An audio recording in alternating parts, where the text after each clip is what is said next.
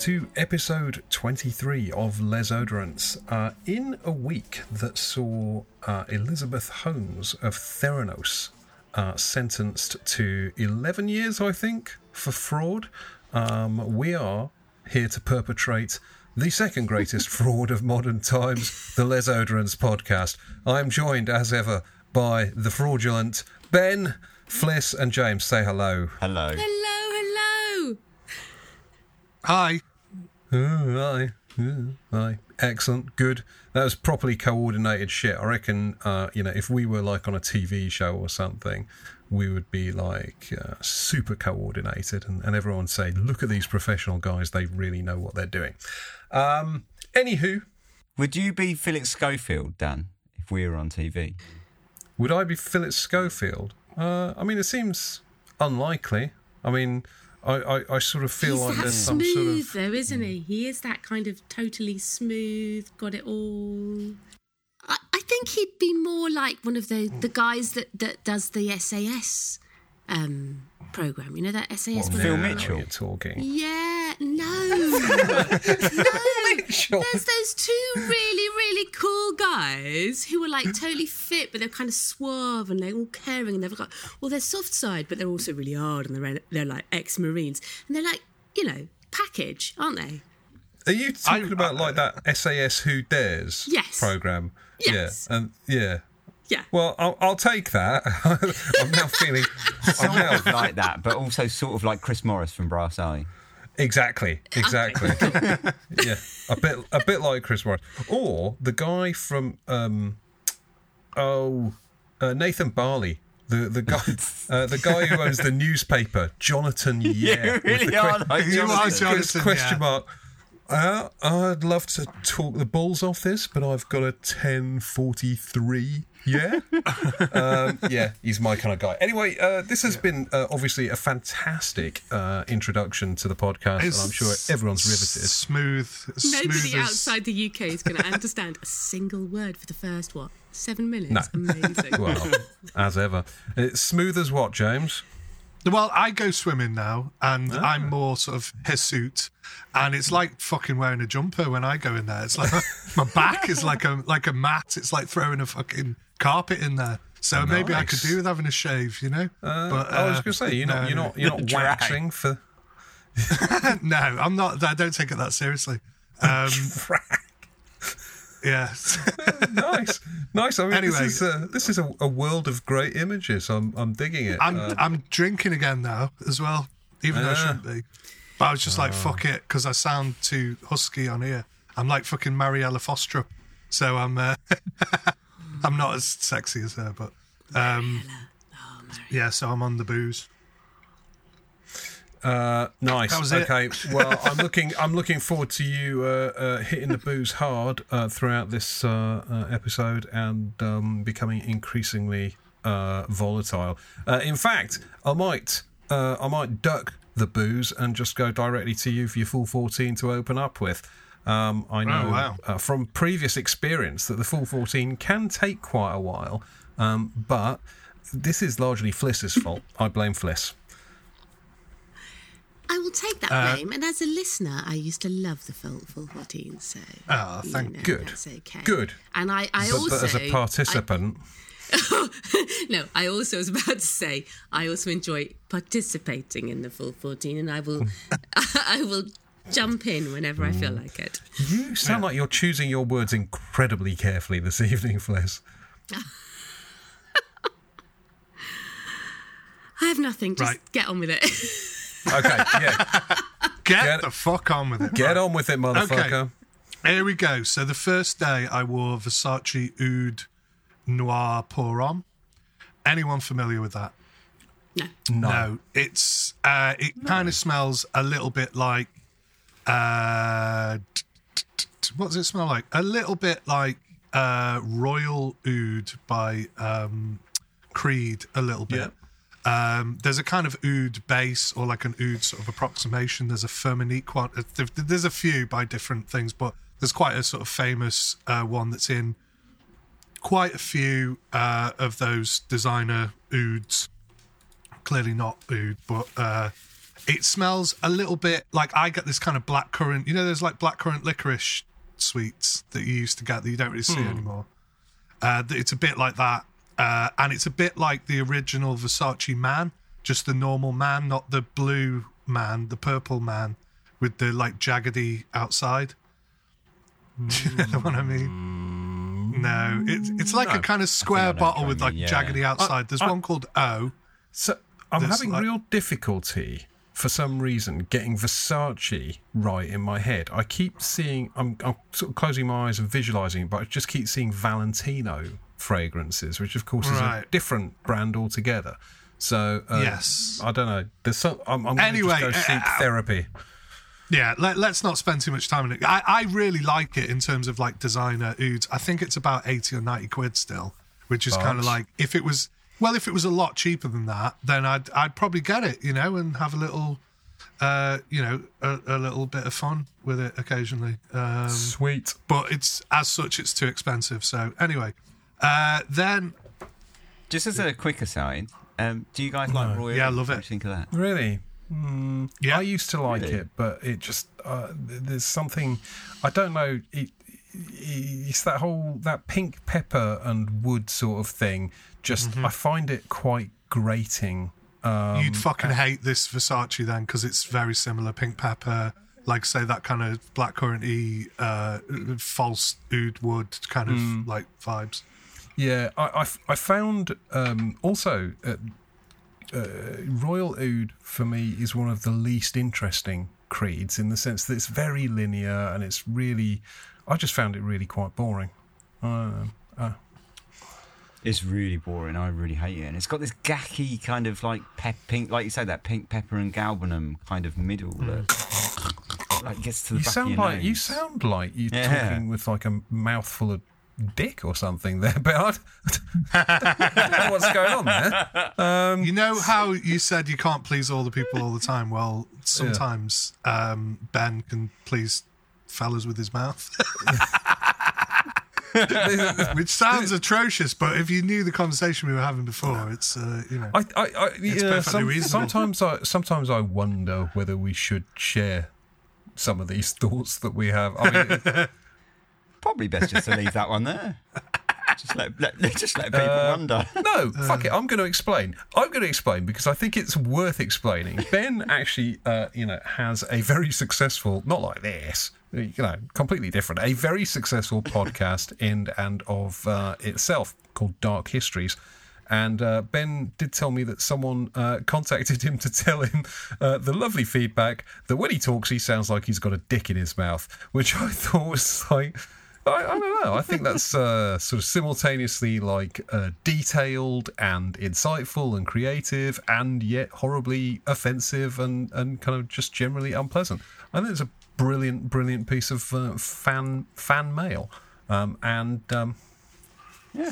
I actually thought it was quite astute because I thought I, I, I, I That's quite astute, actually, because I most of the wonder time if it's when I because I record got it, I do. I do have a dick in my mouth. How? I don't know how they knew. No, I wonder if it was because I had dentures and they were like, "Oh, I can hear something in their mouth," or they were just. Being, it was either that or they were just being really offensive. I don't know. To be honest, mate, I, you know, I love the way that, that you're prepared to see that that perhaps they were actually, you know, they were really onto something. You know, they they they'd seen. Yeah. Anyway, this is this. I like to try Yeah, and find the best in people. You know. Uh, this anyway. This seems to be like a a a a. Uh, a, a dark, a dark alley we shouldn't go down. Uh, let's let's reverse back up. Let's get on to item number two on the full fourteen. Have at it. So uh, the next Because I mean, it does take a long time. It takes a long time because we keep interrupting. I mean, if he was just going to rattle off 14 fragrances, it'd be fucking easy. That's that's true. That's true. Um, so yeah, Chanel Antaeus, which I just wear as like a default thing. We've talked about it a million times. We know what it's like. It's great. Uh, then I wore uh, Nicolai Patchouli Intense, which um, I actually think I hate now. I actually think I hate it. Uh, I did like it at first. Oh, just a bit of related news. I just saw a story by um, uh, Christophe Laudamiel, who uh, was outside. He was on like Palais Royal or whatever in, in Hmm. Paris, walk, walking his dog. And he went, Hey, look at this. Here's a perfumer that I really admire. Let's have a look in her shop. And he's looking through the window. It's all closed. This is Sunday Hmm. afternoon or whatever. Um, I mean, it's closed every fucking afternoon in in France, isn't it? Yeah. They just go, oh, I'm going home. See you later. um, then good for good for them. Yeah. Yeah. Um, but a- a- anyway, uh, yeah. So he, he was looking through the window and he said, "Oh, she's doing like a color test here or something." She had them in the window, all her little mods on the side, and then he said, "Look at this," and he kind of focused his camera, and there's her perfume organ, and there's her desk, just in the shop. Like I didn't know that. Like she just sat there working, and she uh, does a perfume. Who? Um, you know, uh, Patricia de Nicolai. Oh wow! So yeah, you can just look through the window, and I'm assuming you can just go in because he was like, "Oh, I want to try this one and a fig one and a neroli one. I've not tried those, and I'm going to go in there and stuff." So I'm assuming you can just go in and talk. I don't know if you can just go in and talk to her, but there's like a window you could go up and like lick the window and like watch her working. Um, and yeah, just maybe she'd let you in and you can have a chat with her. I don't know, but um, I, I think Patchouli Intense. I really liked it. I kind of weirdly like it. I don't know. It's got this grainy, weird texture. It's, so relentless. It's just, oh, it's weird. I don't even know how to I- describe it. I, I, I found patchouli intense to smell more of lavender than patchouli, and uh, not in a pleasant way. Uh, in, quite a sort of wet, sort of poorly formed, kind of just bleh kind of way. That that's that's how I sort of found it. I bought a bottle, loved it briefly, and then just grew to hate it very rapidly. It's actually weirdly same experience as for Creed Royal Oud, which I did love enough to buy a bottle, and then just was like, no, I fucking hate it. You know, Well- something I just can't stand about it. How weird is this? For a perfume that I just said I don't even like, I've got two bottles of it. That is weird. Well, I'll tell you why. Because I I received a bottle of it from uh, the thing from when I ordered it um, directly from the brand, and I was like, "Oh right, great!" And I got it out the box, and it had um, New York Intense on the label, and I smelled it, and I went, mm, "No, this is this is not New York uh, Intense. patchouli." Yeah, and it, it, but to be honest, I would have been glad of another New York Intense. I was like, "Oh right, okay," and then I complained about it, and they sent me out another one with the proper label on. I mean, it's a bit of a daft thing to complain about because I did order Patchouli Intense, and that's what I got, just with the wrong label on. But I told them about it, and they went, "No, no, no, no, no, we'll send you another one." So I was like, "All right." Um, so I've actually Excellent. got a Patchouli Intense That's with really a annoying York. now because it means you can't even sell it on the grey market because you can sell it and it's got the wrong label on, so no one's going to buy it. I it. can sell it for a bit more, maybe. I'll go out to Well, it's like you an know, error, special. like a special, like one of those, like on those coin, on those eBay coin things, where they're like, oh, it's got, a, it's got, it's got like a, an error, and they go for Yeah, like, like exactly. a pound goes for like a thousand pounds, that kind of Yeah, shit. exactly. Okay, that cool. kind of shit. Yeah. So uh, Excellent.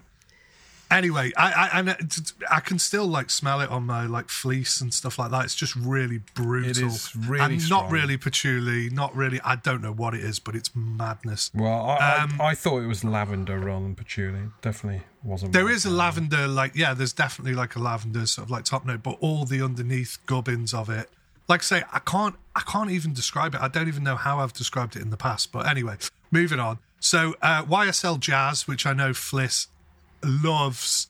Um, I loved it. I loved it like back in the day when my dad used to wear it and when I used to wear it in like the fucking nineties and whatever. And then I just didn't never replenish the bottle of it. And then it became like a thing where oh, it's discontinued now and you can't really get it and you know it's ridiculous prices. And then they made those little ones that they re-released in the square bottles, so you could get like M7 and all that. So I got that, and to be honest, it's so good. It's so good. I mean, it it's like one of those under the radar. Like people go, oh, there's loads of better stuff from that era. Really, like it, it's it's got little aspects of everything. It's got that other YSL one that I really liked with the kind of lemon and the sandalwood and the thing, and then it's got a bit of like um uh um what's it called uh the Van. What the fuck are they called? Uh, uh, Tsar, you know the Tsar. Um, Van Cleef and Arpels. Van Cleef and Arpels, yeah. Um, uh, so so yeah, it's just got everything, and it's it's it's amazing, right? It's dead subtle, um, but it's just dead good. So I I every t- the last two or three times that I've worn that, I've had like an amazing day where I'm just like, this fragrance is just so. That's because you're, lovely. you're just in silhouette with like a big cello and like a saxophone, and you're just like moving yeah. through life in a big silhouette in a suit. That's, exactly. That's basically yeah, in like a zoot suit. Yeah, you're just totally smooth. the lights behind you. You're in New York in just a silhouette. That's how lovely. I, I, I, I, have always been a big fan of a zoot suit. I think. Uh, I think it's a, a, you know fashion really needs to get back yeah, to that. Me too. Um, those shoes as well. Those fancy shoes that they have. Amazing. Um, I noticed by the way that Jazz is still available on the uh, YSL website. Uh, interestingly. Yeah, I'm sure. I'm probably because people bought up the other ones and maybe didn't. I don't know. Maybe it's still in production. Who knows? It, but it's it, good. It's, it's on. Uh, it's on the YSL website in the clear. Uh, you know uh, what cubic sort of bottles with the big, cool. But it's uh, just for me. It's just it's absolutely of its time. And I remember my very first boyfriend at school wearing it and it being very evocative. But I also remember the first time like looking through Vogue at that point, and there was this guy called Ozwald Boateng, and he was the first real black suit designer, and he used to do these dark suits with this really bright lining, and there was a mm. an advert of him like reaching out for a taxi and the bright lining but then at the same time the on the next page there'd be the jazz advert of all the guys in the suits and it's all kind of that same it was so cool i just remember being about 17 or 18 you, and just thinking both of those things are just so of its time and just so cool how mad is that that you said about uh, Ozwald Boateng? Because uh, I'd never really heard about that until like you know it was like a bit of a blast from the past. And then I saw a documentary the other day. It was really good actually. It was yeah. on Channel Five, which is usually shit. Uh, I saw with, this. I know exactly what Brian Cox. Say. Yes, yeah, Brian Cox. Exactly. Yeah, uh, it, it, was and, really and good. It was. And they were in the Ozwald Boateng shop. Um, he was phenomenal. He was absolutely, and he was so cutting edge at the time. And that, I mean, all of the suits have these cool linings now, but at the time, he was the first guy on Savile Row to like do that bright pink, bright yellow, bright turquoise. It's so late 80s, early 90s. And it, jazz for me is the same thing. It's that cool. Mm. I'm so cool. I'm so cool. I, I, I, have to say, I mean, the old bottle used the piano to be one. so cool as well. I like it. Yeah, with the 50 50 yeah, black and like white. A piano key, black and white bottle. But um, I have mm. to say, hmm. I mean, I quite like jazz. Uh, but I put jazz, and, and you'll hate me for this, James, but I put it in the same sort of category as as uh, Cacharel Pour uh, which is a good because that's another amazing uh, perfume. Making some sort of like exasperated face noises. good because Cacharel Pour Homme is also really amazing. Okay, yeah, good. I agree. I agree. Right, I love I, that one. Okay, well, let me finish, you pair of fuckers. uh, I put it in that category, um, which I'm going to describe as lesser 90s. Sorry. Uh, honestly, I don't. I, I just don't rate either of them as, as top tier beers. Um, well, I think it came out in the eighties, but you know we'll give you okay. that. I, actually, I'm, I'm gonna I'm gonna I'm gonna change my wording there slightly. Sorry, I don't mean they're lesser. What I mean is, I think they have not aged as well uh, as as others from that era. I know so what you mean. They, I know they, what they mean smell dated in in not yeah, a great way. I, I, get what you mean, and I like to say I would never, you know, uh, dis- dispute that or whatever. I just think that like um, you're wrong. no, uh, no. I just, I just think that like. I well, I can't be bothered it, to argue you know, with you just, about it. no, I think that uh, I, I completely understand why because some things are just are under are sort of under the radar, and it didn't stick out uh, perhaps as much as uh, some of the other stuff. I don't know. I, I, I don't know what it is, but I, I can I can concede that uh, people feel that way about it because it's not that. Uh, it's not that sort of revered in the vintage kind of thing, as far as I know. Like I say, it's, it's not in any way. I, I, bought a yeah. bottle of Cacharel Pour Homme from Dan really early on in our kind of getting to know each other kind of in the fragcom kind of thing. And I don't have it anymore because I've used it up because it's so wow. delicious.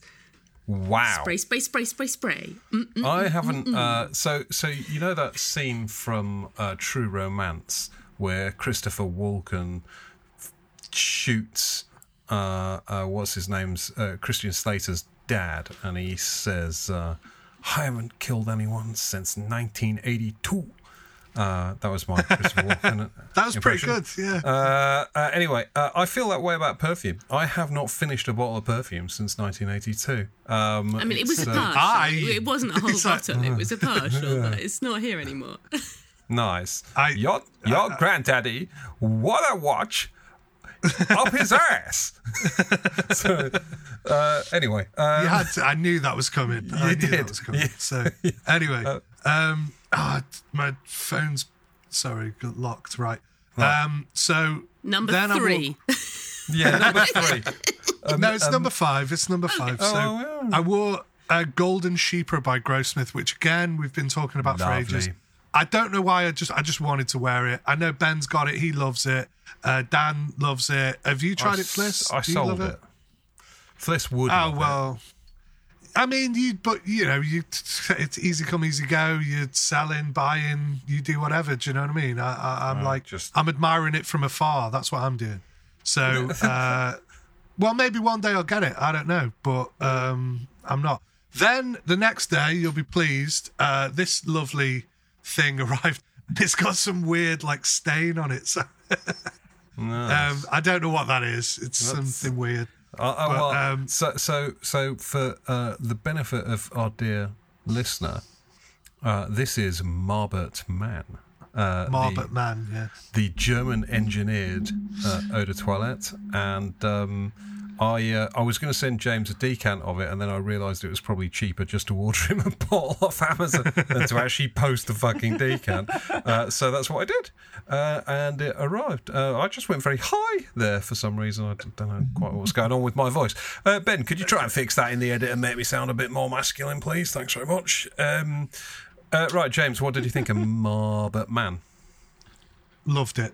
Um, Really? When I first, yeah, when I first sprayed it, I was like, "Oh, is it going to be one of those kind of like slightly chintzy lavender, like loads of uh, dihydromyrcenol? You know, just like a kind of really shitty thing that you would expect to buy in like you know B and M bargains or whatever." Hmm. Um, or you know other stores are available. Um, yeah, Ben, but ben it's still not. doesn't know what B&M Bargains is, by the way. No, but I'm starting to think that I should because I saw a post on Reddit the other day of someone with like Jaws cereal from B and Jaws? Jaws. like Jaws, as in the the big shark, fish film, Cereal, as in breakfast cereal. breakfast cereal, Cool. That is sold a in B and M weird bargains. combination of things. Officially licensed. I know, but I it looked. It I think I did. We're did. going to need a I- bigger bowl. printed. Oh, I bet you would cut, cut the- that out, Ben. That's too no, funny that's for the best joke of the year. Let's save that up for Christmas. I'm so happy, so happy with that. Thank you. Right, that's thank it. You, We're jacking in for the night. We're not finishing the 14. that's it. We're done. Drop the Um, mic. Yeah. So so no, I lo- I loved it because when it dried down eventually, and then when I resprayed it another day and all that, I was like, no, it's actually really good. Um, yeah, it's I mean mainly a lot of lavender in the top, and then when it dries down, uh, it's just like manly kind of woody but slightly powdery business. Uh, I really like it. I think it's really good. Um, and yeah, I'm happy to to wear it. And yeah, so it's great. Thank thank you for sending it me. I really appreciate Perfect. it. Good. Um, Glad you enjoyed it. So uh, then I wore Hermes Agar Ébène. Anyone know that? Hermes Agar Ébène. And no, Yes. uh, do not know this. it's a kind of wonderful, uh, like lovely, uh, th- very suitable for this time of year. Kind of spiced, uh, again with that synthetic oud. Like let's let's play around with a really woody, resinous sort of perfume. But we we all know there's no real oud been near it. Um, I don't think anyway. Uh, and if there is, maybe there's like a token, you know, little bit that's real or whatever. I don't know. But Uh, it's fantastic. It's one of those in, from the Hermessence line. Uh, I got it in a little four, you know, where you get like four travel sprays yeah. for like Yeah. 120 quid or whatever. Um, and it's excellent. It's really, really good. And I, I uh, recommend anybody to wear it. It's got like different like facets and it's fun and it's like warm and it's just it's just really nice. Um, and I don't think anybody's cloned it. Maybe somebody has because a lot of those Hermessence you end up, oh, there's mm. a Parfum de Marly that's like that, or there's whatever. Mm. there. Mm. So, but you know, There- there's, a, there's a Soma there's a Soma Parfums that's like that. Oh, is there? Yeah, someone someone wrote a review of uh, uh, one of my Somas, uh, Halcyon, saying that it was basically just a fucking dupe of uh, Ambre Narguilé, uh, which it's not. Why although doesn't I, that surprise me? I, I, I can I, I can see the resemblance, so fair enough. Uh, Uh, yeah. but Okay. Anywho, So Anywho, anyway, um, then we have uh, Viktor and Rolf Spice Bomb. So we're getting up to Christmas. I fucking love that man. I love it. It's yeah, it's Olivier Polge again, who was in my basement. Remember? Yeah. Oh, Um, yeah. He made that. It's it's fantastic, man. It's a bit of a it's a bit of a think in sledgehammer your with like. basement. I th- I think I, I took him off your hands. Oh, you did. You did. He's in your basement. Yeah, that's right. yes. I'll have a Um, word with so- the cunt. Yeah. but I mean, just from marketing point of view, it's a fucking hand grenade. I mean, how cool is that? And Yeah, is also, cool. a lot of the the flankers are shit. Some of the other versions that were mildly derivative were okay, um, but the original one is is I I love it. I mean, it's really it, it's actually a vibe that if you kind of go back and sort of think about the uh the, the, you know other perfumes that have had a little bit of that to them i would say uh gucci pour homme 2 is that the blue one that Yeah. has a little tiny bit of that pink peppery spice blah blah blah maybe dan i don't know maybe you don't like that because it's really amped up in in spice bomb I mean, it's I very sweet quite spice like Spice Bomb, um, but I, I, I don't know. Maybe um, so. Spice Bomb smells like just about everything else to me. Uh, although I suspect probably Spice Bomb was the thing that created that sort of genre of fragrances almost. But there are a lot of fragrances that smell like Spice Bomb uh, in some sort of way. Well, I'd like to say the I think the sort of lineage, if we're going back, goes through Gucci Pour Homme 2, uh, which has a tiny little bit of that. Obviously, it has the tea, and it's, it's a completely different fragrance in a lot of ways. It's very like ghostly and sort of musky, whereas this is like really warm and like full on and sweet and spicy and stuff. But you can you can just get a little bit. It's almost like there's a little bit of a like really really diluted down like tiny little bit of spice bomb in there. And there's another brand called Henori. What are they called? Henor Hana Oh, Hannah, Hannah Moore. Moore. More, Hannah Hannah More. Sorry, yeah, that that one. Him, uh, which I've also got. That's um, actually really is- good for a fucking. I mean, it costs like eight quid or something. It's ludicrous. And uh, That's that's, a a, really fantastic good one, one. yeah. yeah. But again, these are not clones. These are these are all. They have a little bit of that that you can just go, oh right. And then Hmm. Spice Bomb was like, take it to the absolute. Let's let's really explore this one. Let's explode like it. a chord. Let's turn it into yeah, a let's, bomb. Eh, well, exactly, exactly. So I really like it. I mean, you like Ben seemed sounded really surprised when I said that. Are you are you a, not a Spice Bomb fan or? Oh no, no, no, not necessarily. Just like you know, just being a bit snobby really about it because you tend to think that Spice Bomb's kind of a bit sort of trite. Do you know what I mean? High but it's street. not. It's Yeah, uh, you yeah. know, it's just being a snob really, um, which I am. Yeah. Oh, okay, cool. Yeah. Uh, well, Um, we're all snobs in our own particular way. Especially We Fliss. She's the fucking worst. The next day was Blue Cedrat. Oh, Blue Cedrat. that's uh, that's one of those impossible um, Comme de Garçon bottles. Yeah, that's right. So it's like a kind of weird little pebble. Uh, This is is amazing, right? It's like a reimagining of uh, a eau de cologne type fragrance, but in like a really hyper, like modern art gallery kind of take it to the like extreme. Um, yeah, it's really. Uh, what is it? I mean, it's obviously mental citrus that's just like relentless, but it's also kind of slightly like petitgrain, but it's not. It's like, um, in fact, what is what is it like? it's brilliant. Oh, I anyway, remember. I love it. Right, I, well, no, I can't. I just can't remember like what I said about it or what's in it. Um, I mean, I could like get this out and start like dabbing it on myself and. Yeah, I mean it's very green. I don't think you'd you'd uh, tolerate it, Dan. I don't think you'd like it, but it's very like woody, and it's got loads of like cedar, obviously, um, and like citron, like that kind of whatever cedrat means. Cedrat is like a some kind of uh, citrus fruit, isn't it? Is it? um, Yeah, yeah, yeah, yeah, yeah. I always sort of So- assumed it was f- like uh, uh, cedar. I thought it Cedar, yeah, cedar. yeah. There is loads of like cedar in it as well, but sorry, Fliss. No, I'm just looking it up right now, and it is. It's like a really knobbly lemon that's huge. I'm just A looking on huge Wiki- knobbly lemon. I, think, I think you just described James. I'm just looking up. I just googled images, and there's like a man with like it's it's bigger than his head, it looks like a big knobbly lemon. That's what a citrat is. Oh wow! Nice. Nice. Okay, so there you go. Uh, It's it's a spectacularly good perfume. All of those blue ones in that thing, the incense one, the sandalwood one, the cedrat, they're all really great. And I love Comme des Garçons because they just do like unapologetic, like yeah, it's a bit synthy, but that's the whole point. You know, come to space with us in the future. Um, so anyway, yeah, I don't know what I'm on about. So uh, I, I, I Z- get it. then the next day, I wore a Xerjoff Ascot Moon, uh, very kindly sent to me by Ben.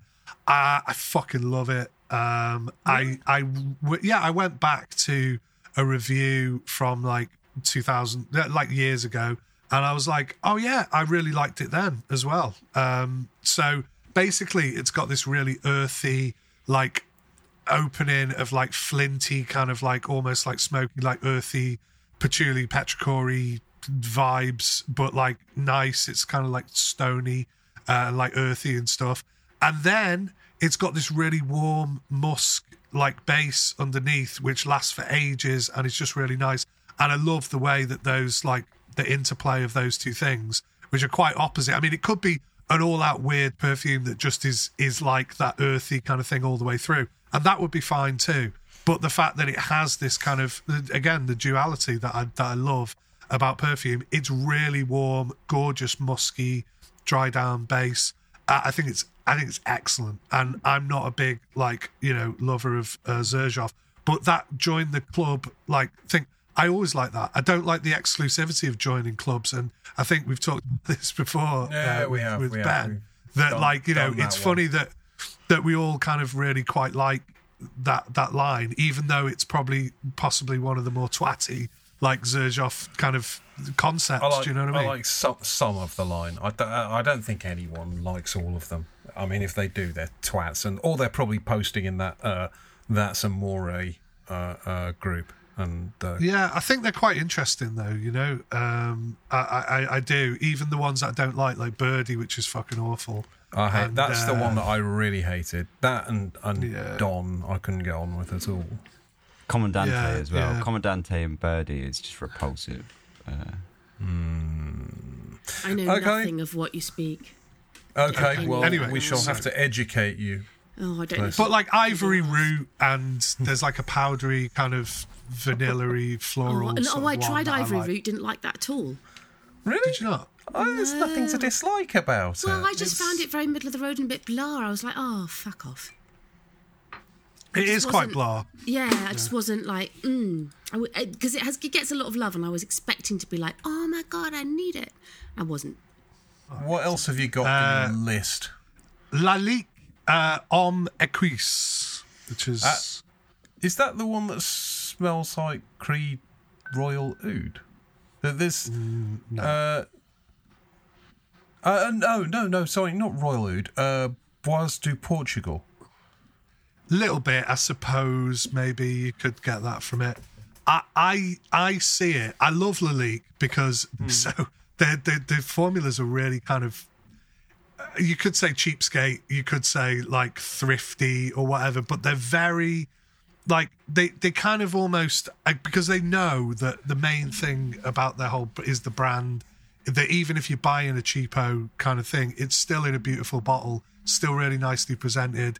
Their brand is kind of that um like Grossman kind of accord, you know, that whole like let's make something really minimal like Woody, but then the stuff that actually sticks out that makes it what it is is really quite great. You know, the little bits of things. So this has like a peppery nutmeg, juniper, like woods to like the top mm. of it. And then it's just basically loads of ISOE super and just like things. But it doesn't annoy me, crucially, I because it doesn't just all that top stuff doesn't just fade and go down, which is one of my main pet peeves about those kind of minimal modern perfumes that you're like, yeah, you get a bit of excitement to begin with, and then that's all it is in the dry down. It's just like, well, if I made a perfume like that, I'd be like, well, it's not successful as a perfume because those top notes, those little bits of things that I put in or the mid didn't last all the way through. You know, it didn't carry it enough, so you can't get away with that minimal, like cheap structure, basically. And that's what I think Lalique do really well, and especially in this perfume, they're kind of like um, it, it's just really good. I really like it. You still get the pepper, you still get stuff that you got when you initially sprayed it. A little bit of like nutmeg as well, maybe that kind of like nutmeggy sort of vibe. It's great. It's great. But um, all of that Lalique, I mean, all of Lalique stuff you can buy for like chips on eBay. That's well, the weird thing yeah. about it. It's, it reminds me of that kind of Bentley or you know there's really cool like we sell really expensive cars we sell ex- really expensive vases but our perfume you can buy for 20 quid on eBay. Cheap as balls. It's yeah. mental.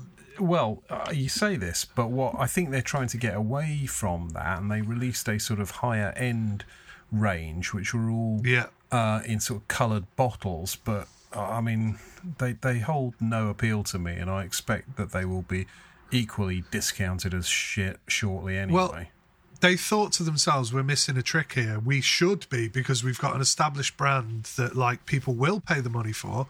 Why the hell aren't we making a, you know, that's what I think it was.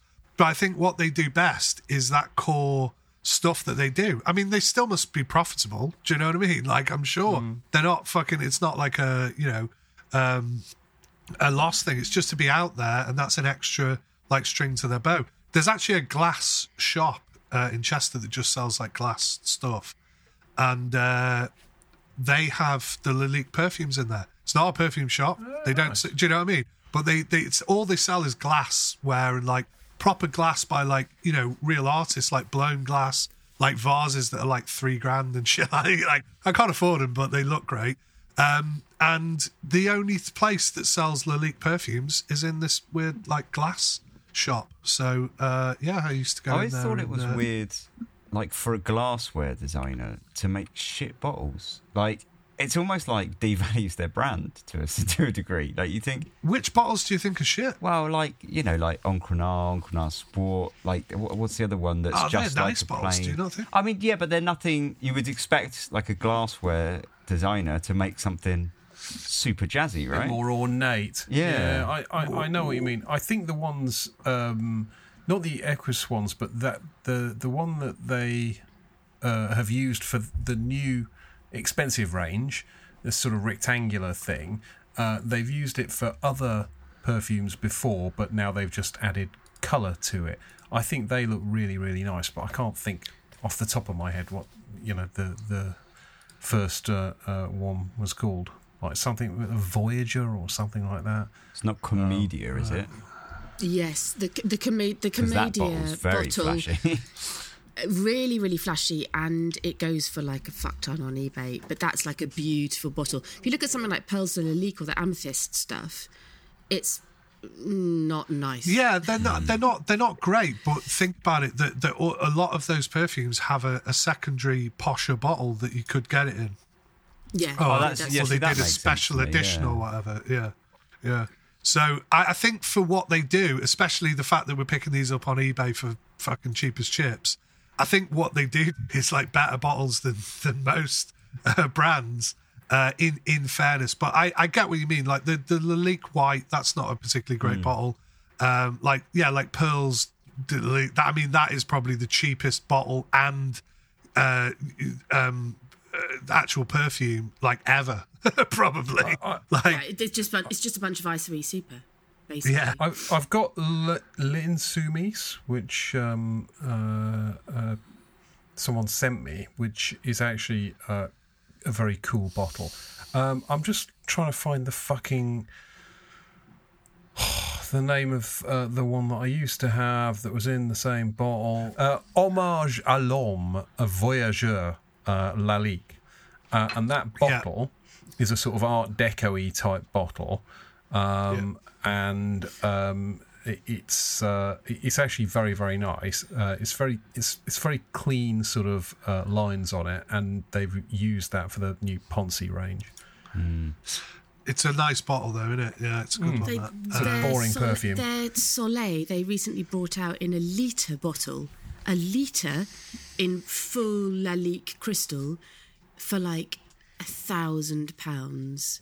Uh, and, Some yeah, and in- ridiculous amount of money. It's like, And in the words of Fliss, who the fuck would need that much of any perfume?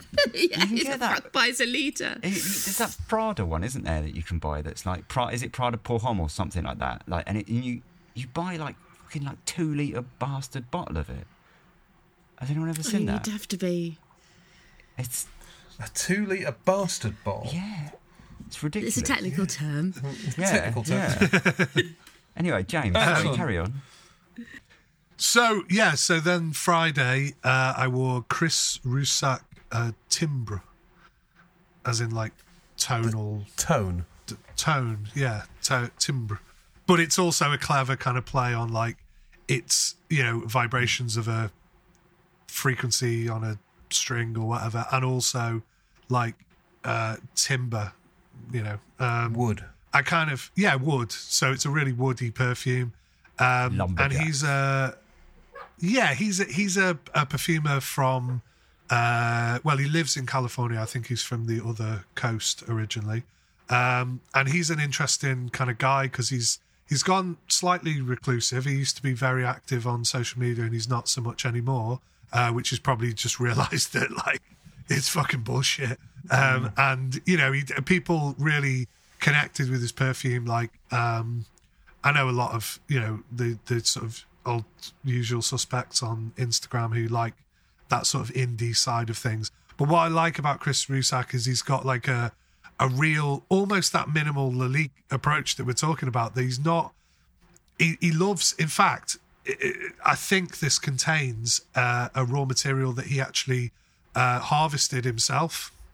So he lives in California, uh, and he went out and got some. It's called Coulter pine resin because he actually sent me some of it, like powdered in a bag. I mean, you know, getting that from America literally looked like fucking meth or something. And he like sent it to me like in a baggie, um, and I'm surprised that got through fucking customs. But it smells amazing. Do you know what it smells like? Scotch tape. You know that like real smell of like d- d- like a fresh Scotch tape. So quite synthetic. This is the thing that people think, oh yeah, like you know natural materials and all this. That's probably the most synthetic fucking smell you could imagine, isn't it? Like really plasticky Mm, Yeah, and really strange. plasticky sort of. I've I've never burnt it, but I I mean I should do really. I've still I've still got it somewhere. Uh, but it's you know it's incense for for you know putting in a burner or whatever, and I bet it smells fucking amazing. But it, I I love the smell of like that kind of Scotch tape uh, smell. Anyway, I'm getting slightly off the point because this is a, a a I think there's loads of cedar in it. Uh, there's loads of like again that ISO super sort of thing, which it almost dies down to. It almost does that thing that I was just accusing uh, fragrances of, but it just avoids that by smelling a little bit like birch, and I don't mean like smoky birch tar. I mean like what I imagine that white bark. It probably it doesn't smell like this, but it evoked that straight away as soon as you smell it. Um, and it's it's just the most woody, relentless wood perfume. There's no other angles to it. There's no other anything. It's wood, right? And uh, it's in it's really interesting, and it's it's interesting that you know he made it, and you know I've, I have a sample of it. That's I, you know, and I, wore love it. the sound of relentless wood. Then I'm wearing Beach Hut Woman today by Amouage. I don't think I know it. Fucking amazing, right? Really? I love it. I love it, right? I'll tell you why. Beach Hut Man was good. It wasn't a vibe that I ever thought I wanted. I was like, Beach Hut? What the fuck are these? When they came out. And I tried the Beach Hut Man. I was like, this is great. It's got like salty, weird, like that driftwood vibe, which this also has as well, by the way. So they're tying them in together like they used to with the old uh, masculine, feminine releases. And I, I love, right, the, the, the, the sort of like woody but like salty kind of relentlessness of the man one. But the woman one is basically uh, has this fruity note, right? That I'm gonna I'd stake my reputation on is under Undecavertol, right? Which is this kind of fruity. It's a component of violet and rose. It's very fruity though, and very like uh, it, it, it's it's kind of dark. It's almost like berry like um, it's wonderful, right? Loads of cashmere in this as well, so it's kind of uh, w- woody. And the problem is, when I first sprayed it, I was like, "Oh, okay." So it's got that little sour, like pickle note of uh, Santal 33. So I was like, "Oh, is it a fucking Santal 33 like bullshit sandalwood with that like papyrus note?" You get a little bit of that to begin with, and then it goes like woody and then goes and then this this undecavertol it's kind of like an almost like purpley sort of rose-ish but like sweet and like tropical fruity. And then that's just kind of relentless throughout it. And then this like cashmere and like warm it's lovely. And it's kind of sparkly like amouage with the incensey kind of vibe to it. I think it's great. I love it. I love it mm-hmm. I, I shall have to add that one to a list of ones to check out because that's um, Amouage is uh, a brand that I- I've found quite a lot that I like from, although I've not tried that at all. Oh, yeah. Right, uh, Fliss. Okay. Um, to be honest, I haven't worn an awful lot of very new stuff uh, recently. Basically, my eldest was off school all week with croup. I had to take him to A and E, and so we had to do a lot of like cuddling and snuggling. And I'm really, really aware that when one of the kids is at home sick, I don't want to smell weird or different. So I spent a lot of time wearing really nice cozy ambers. I know you hate the word cozy, but it was cozy. Do you know that thing? So there was quite a lot of Shalimar going down. There was um I wear a a, a by Terry called Rouge Nocturne, which is rosy and patchouli like, and it was. I think by Terry are actually a really underestimated brand. They make very nice, clean stuff, but it's I also don't terry brand de, as well. Gun, de Gunzburg Yes, yeah, yeah, mm-hmm. yeah. The I think she's recently had the stuff. She, her perfume line's recently been taken over, but when it first came out, there were some really good quality releases, and Rouge Nocturne is just a lovely dark rosy patch. Comes across quite baby powdery, but not sweet. And it was like one of the only perfumes I could cope with when I was pregnant and breastfeeding, and so that was I really relate it to like the kids and stuff. So I was wearing a lot of that, which is really nice. Um, I bought very excitingly Myrrhe Ardente from the Annick Goutal um, line, the same line that did um, Ambre Fétiche, and it's quite hen's teethy. And I managed to get 100 mil um, off uh, Vinted. Yeah, and it's it's not that same beast as Ambre Fétiche. It's kind of like a really cola myrrh, very sweet without going too vanilla but a lovely soft veil. And I had 20 mil that I'd been saving and not wearing, but obviously now I've just bought another 100 mil. I can wear the fuck out of it, so that's nice. Nice. Yeah. So you just that's interesting, vinted, because I remember you mentioned it the other day, and I thought Yeah. I've seen the advert on telly. I didn't really know uh, about it, but is it good for perfume? I wouldn't say it's anything.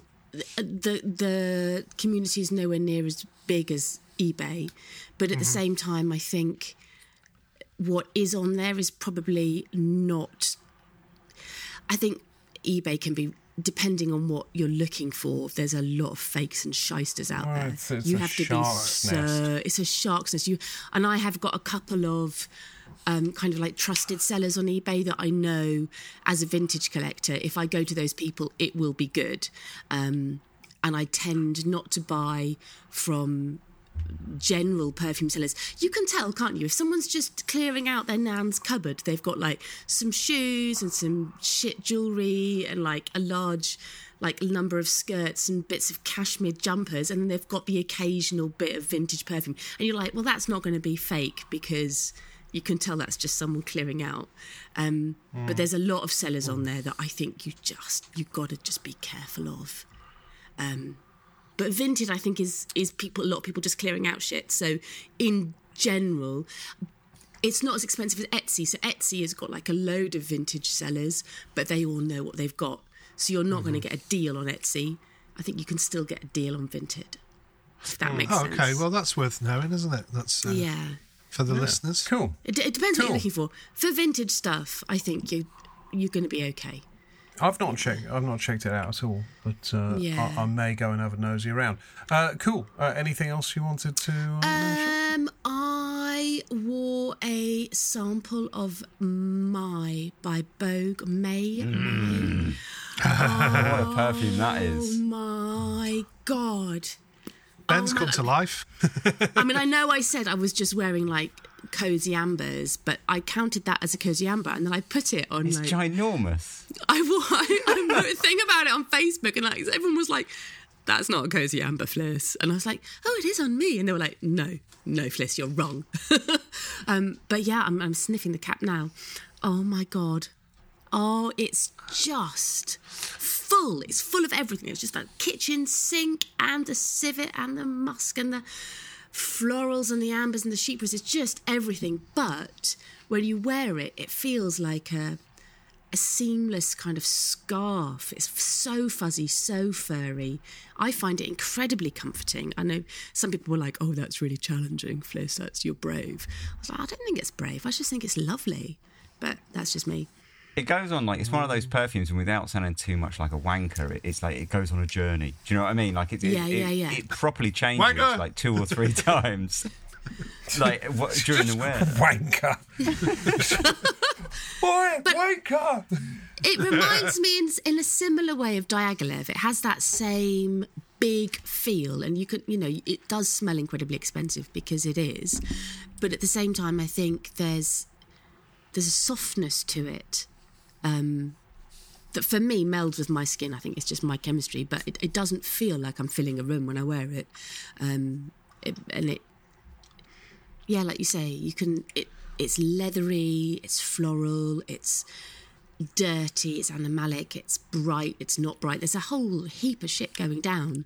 Um, it, it, it is it. an excellent perfume, but yeah. I, I think I can understand how somebody who's not acquainted with that kind of thing would be a bit overwhelmed by it to begin with, because um, it is full.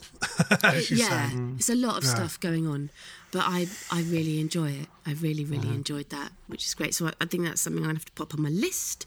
I actually sold my bottle of that. What the fuck for? I don't know. I just I just wasn't really wearing it, and I was just like, oh, I just sell it. And did you and, keep yourself ten mil back though? No, I didn't. Cause oh, it, you cause it, I, I know it's, it's probably one of the only ones that I really regret letting go. Actually, although I'm sure yeah. I can buy it again, but um, yeah, don't know what Even I was thinking. Moment of madness, really. Uh, Moment of madness. Yeah. Okay. Uh, a- a- any anything else from yourself, Fliss? Um, I uh, my lovely friend uh, Claire Bradshaw sent me a uh, sample of Bengal Rouge by Papillon. That's brilliant as well. Ah, just lovely. So it was. And I know we've had this thing about like honey perfumes in the last couple of episodes, and I'm always like, oh, I don't want to smell of honey. This is honeyed, but it's not just that. There's a load of other stuff coming in, so it feels like it's not that cloying honeyness, but I can still smell that honey sweetness in it, and it feels a little bit hayish and tonkerish, but there's a load of other things as well, and I've just, I've really enjoyed wearing it. Um, yeah. It's really yeah, I, I, love that. Yeah, yeah, I've had that's been on my wish list for the longest time, and I it's really? always slips my mind to buy it, but it's really good. I remember sampling it and just like from the first second I smelt it, like bowled over by it and thinking this is bang on. I really, yeah. really liked it. And perfect for this kind of weather as well. That I, I just find it. Um, I know Dan's going to roll his eyes, but I find it very cosy. Stop fucking saying cozy. it's it is it, extremely cozy. Wafts and wafts of cozy. Wafts of coziness. Do you know oh, what it's uh, inspired by? I mean, the name pretty much gives Bengal it away. cats, isn't it? Mm. Yeah, she's got a Bengal uh, cat, right? Like the perfumer, yeah. Yeah, it's like her um, because she she sent me that one, uh, and then it got lost in the post, and I was like, oh, like gutted, it's like not arrived. So uh, bless her, she sent me another one, and uh, I was like, absolutely just love it. I mean, the quality of the materials, like you say, it's just it's really like loads of like benzoin and loads of um, uh, um, like the the real like sandalwood in there and stuff. It's just everything. It's so like rich and like warm and um, yeah, all the kind of like Orisi sort of.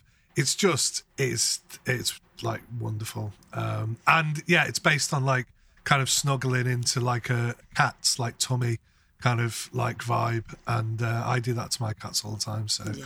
I mean, my cats smell amazing. I don't know like what what it is. Like maybe they just like pick up bits of stuff, but they just they smell great. So weird. Because yeah. uh, my dog smells like shit. I was going to say I've got a cat that's dying and it smells like death, but oh. uh, I know, bless her little heart. Oh. But yeah, so I was wearing Bengal rouge and I was snuggling my son, so that was nice. That's and, me and, done. Okay, and Ben, did you say you've got a Bengal? I've got a Bengal, and she smells like noise and pain because all she wants to do is just shout, scream, jump all over me, fight with the dog, uh, climb up everything available. Uh, so yeah, I don't really know where. If I made a perfume, it would be heinous. Uh, hey, heinous. Brilliant. Uh, excellent, excellent. Uh, well, uh, I'm just going to jump in there because I wanted to actually just riff on something that Fliss said. Uh, so I also have been in touch with uh, uh, young Bradders this week, and I scored from Claire. And I know she listens, so hello, Bradders. Um, but I scored, I scored a bottle of Ambre Fétiche. Finally, so um, so uh, finally, first uh, first iteration Ambre Fétiche, uh, and um, that shit is nuclear. Uh, like four sprays of that, and uh, like ten hours later, it was still almost unbearably strong. It's brilliant. Um, just on the subject of strong perfumes, actually, uh, there's two. There's a few things I wanted to mention. Actually, on the subject of strong perfumes, though, took my daughter to a party last night. She had, um, well, she claims she only did 10 sprays, but I reckon she must have done about 50. Um, uh, and it's a Arabian oud. It's called Al Farid. Um, which comes in like as most Arabian ouds do. It comes in this absolutely ghastly sort of bottle, um, but it's a it's actually a really good sort of slightly sour floral musk, um, and I I really like the perfume. But she was wearing so much of it that I had to crack the windows on the car. I mean, bear in mind it's freezing as well. But I'm like, fucking, this, this thing's just like sucking all the air out out of the car. Um, and I got back home half an hour later after dropping off, and, and the whole house fucking stank of it for hours after she'd this left. This is the monster that you've created, Dan. I know, yeah. I know, I know. My is it one of your cast-offs, or or did she no, pick no, it no, because no, it had a she... fancy bottle? Did she just neither, like neither? No, no, no, no. Much more sophisticated than that. She picked it because she likes it, um, and and and so it's not a cast-off of mine. Uh, I, you know, I've got cupboard uh, in here. It's it's in my study because I have to keep it away from like uh, you know if it's the only place I've got enough storage for it. Um, and every day, every day before school, both the kids come in. They both just help themselves to perfumes. They both know most of my perfumes. Um, and they've both got bastard expensive taste, and it's very annoying. but uh, but anyway, so Al Farid. Uh, so yeah, I was uh, so I'm going to link a few things together, or attempt to, in, in a sort of radio DJ segue sort of this style. Idea so, of the 16 year old going to school in a Roja Dove. Yeah, yeah mate, you have you have no fucking idea. Uh, it just. Um, what did she wear? She wore the other day. She wore Oman Luxury Overdose. It's like, she's like, uh, came back from school. I said, "Oh, you smell nice." She said, "Yeah." Uh, it's a Oman luxury one. So, oh right. Uh, hmm. Could you not use that? She said, yeah, lots of people told me I smelled great though. So, uh, uh, I wanted to quickly mention as well that I'd retried Oud Infini um, because I got a sample set from Dusita, uh, and I thought, yeah, I should revisit that. Um, my opinion has, has, I suppose, evolved slightly. I still don't like it, but I can at least now appreciate it uh, for what it is. Um, it, it's amazingly fucking fecal. It, it continues to be uh, amazingly fecal, and, and there's nothing nice about it uh, for the first, I'd say, couple of hours. But then as it settles, it does have that sort of incredibly majestic, chic sort of uh, vibe to it, and and I can totally see why people would wear it. I just I, I would not want to be anywhere near anyone else for at least two hours, you know, after applying that though. So it's not it's not a very practical perfume. Um, so uh, that that you know both the Ambre Fetiche and the uh, Oud Infini uh, link back uh, to to previous episodes, of, of course. Um, another one that I wore also links back to a previous episode, uh, which is the Aedes de Venustas Iris Nazarena. Uh, I love that perfume. Just fucking love it. It it is absolutely. I mean, if it was. Well, it's actually reasonably strong anyway. It's quite durable anyway. I was going to say if it was stronger, it could well be the perfect perfume, but it is it's amazingly lovely. I really enjoyed that. Um, just a couple of other randos. Uh, TK Maxx sales. Uh, so I scored a couple of Amourouds uh, in the TK Maxx sales. Um, one of which um, one of which sort of surprised me, uh, which is um, Wet Stone by Amouroud, and it's quite a lot like Tom Ford Oud Mineral, which I really mm. dislike, except I like the Amouroud. And so where where the Tom Ford goes kind of like uh, quite grotty, quite grimy sort of texture to it that I don't like.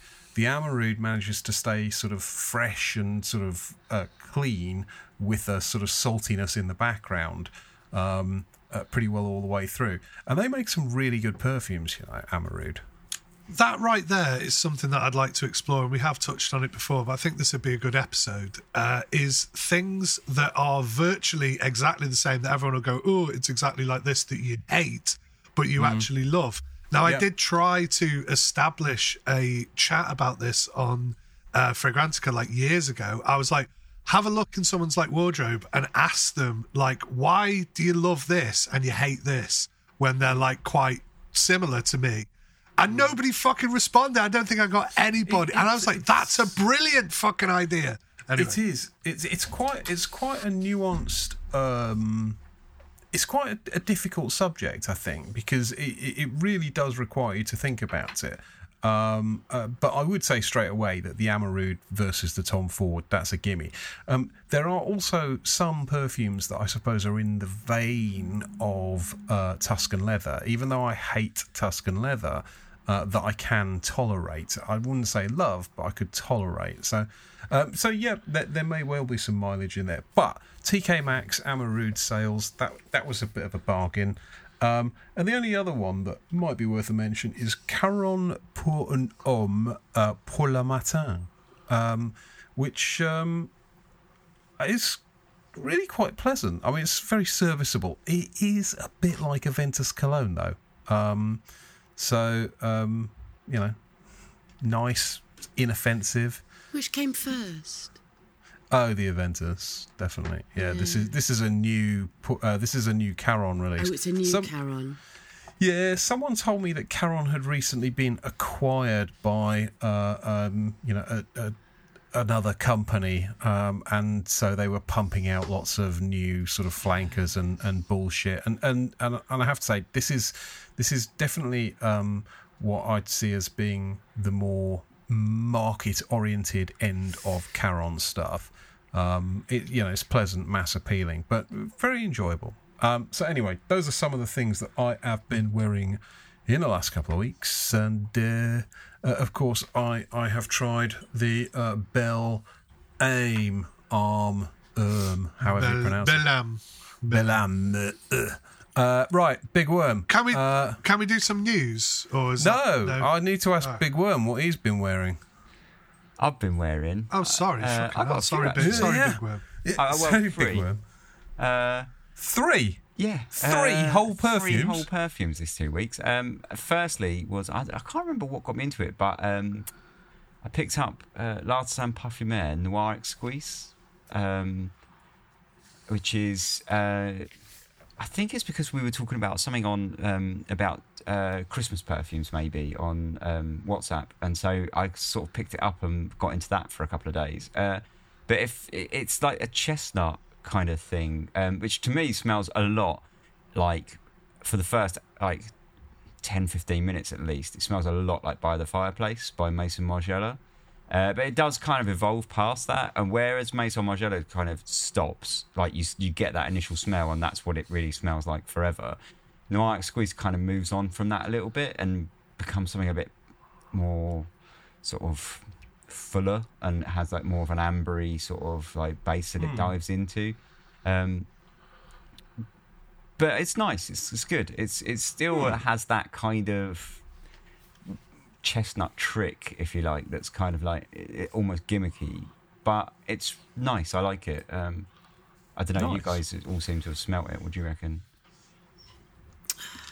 I hadn't smelt it for ages. And the last time I did, I think, was just a tiny, tiny mill sample.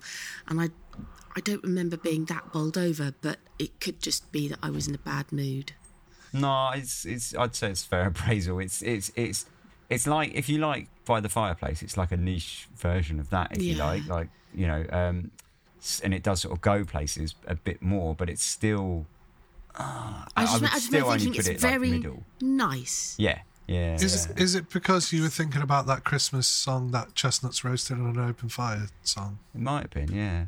I uh, yeah, because we are getting near that Because it's time. you said it's nutty, didn't you? yeah, it's got like chestnuts. Yeah.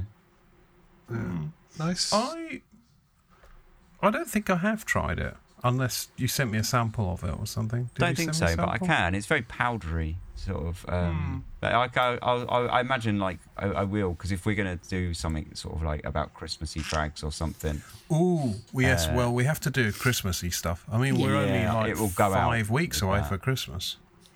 So, well, I uh, shall send out samples to you guys of it for that then. Uh, Yeah, I'm just reading what I wrote about it the last time I tried it.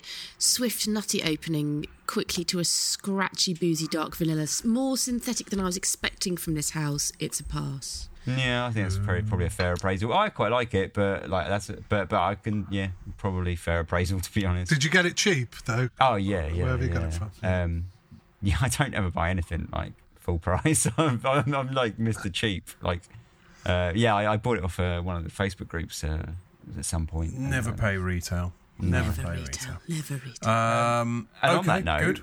another one that I bought cheap off of the. You know, Penhaligon's do like the no box sales. Um, Yeah. Yeah, picked yeah. up something off them. Uh, Iris Prima a long time ago, and now it's been discontinued. And I think a bit of a sought after one.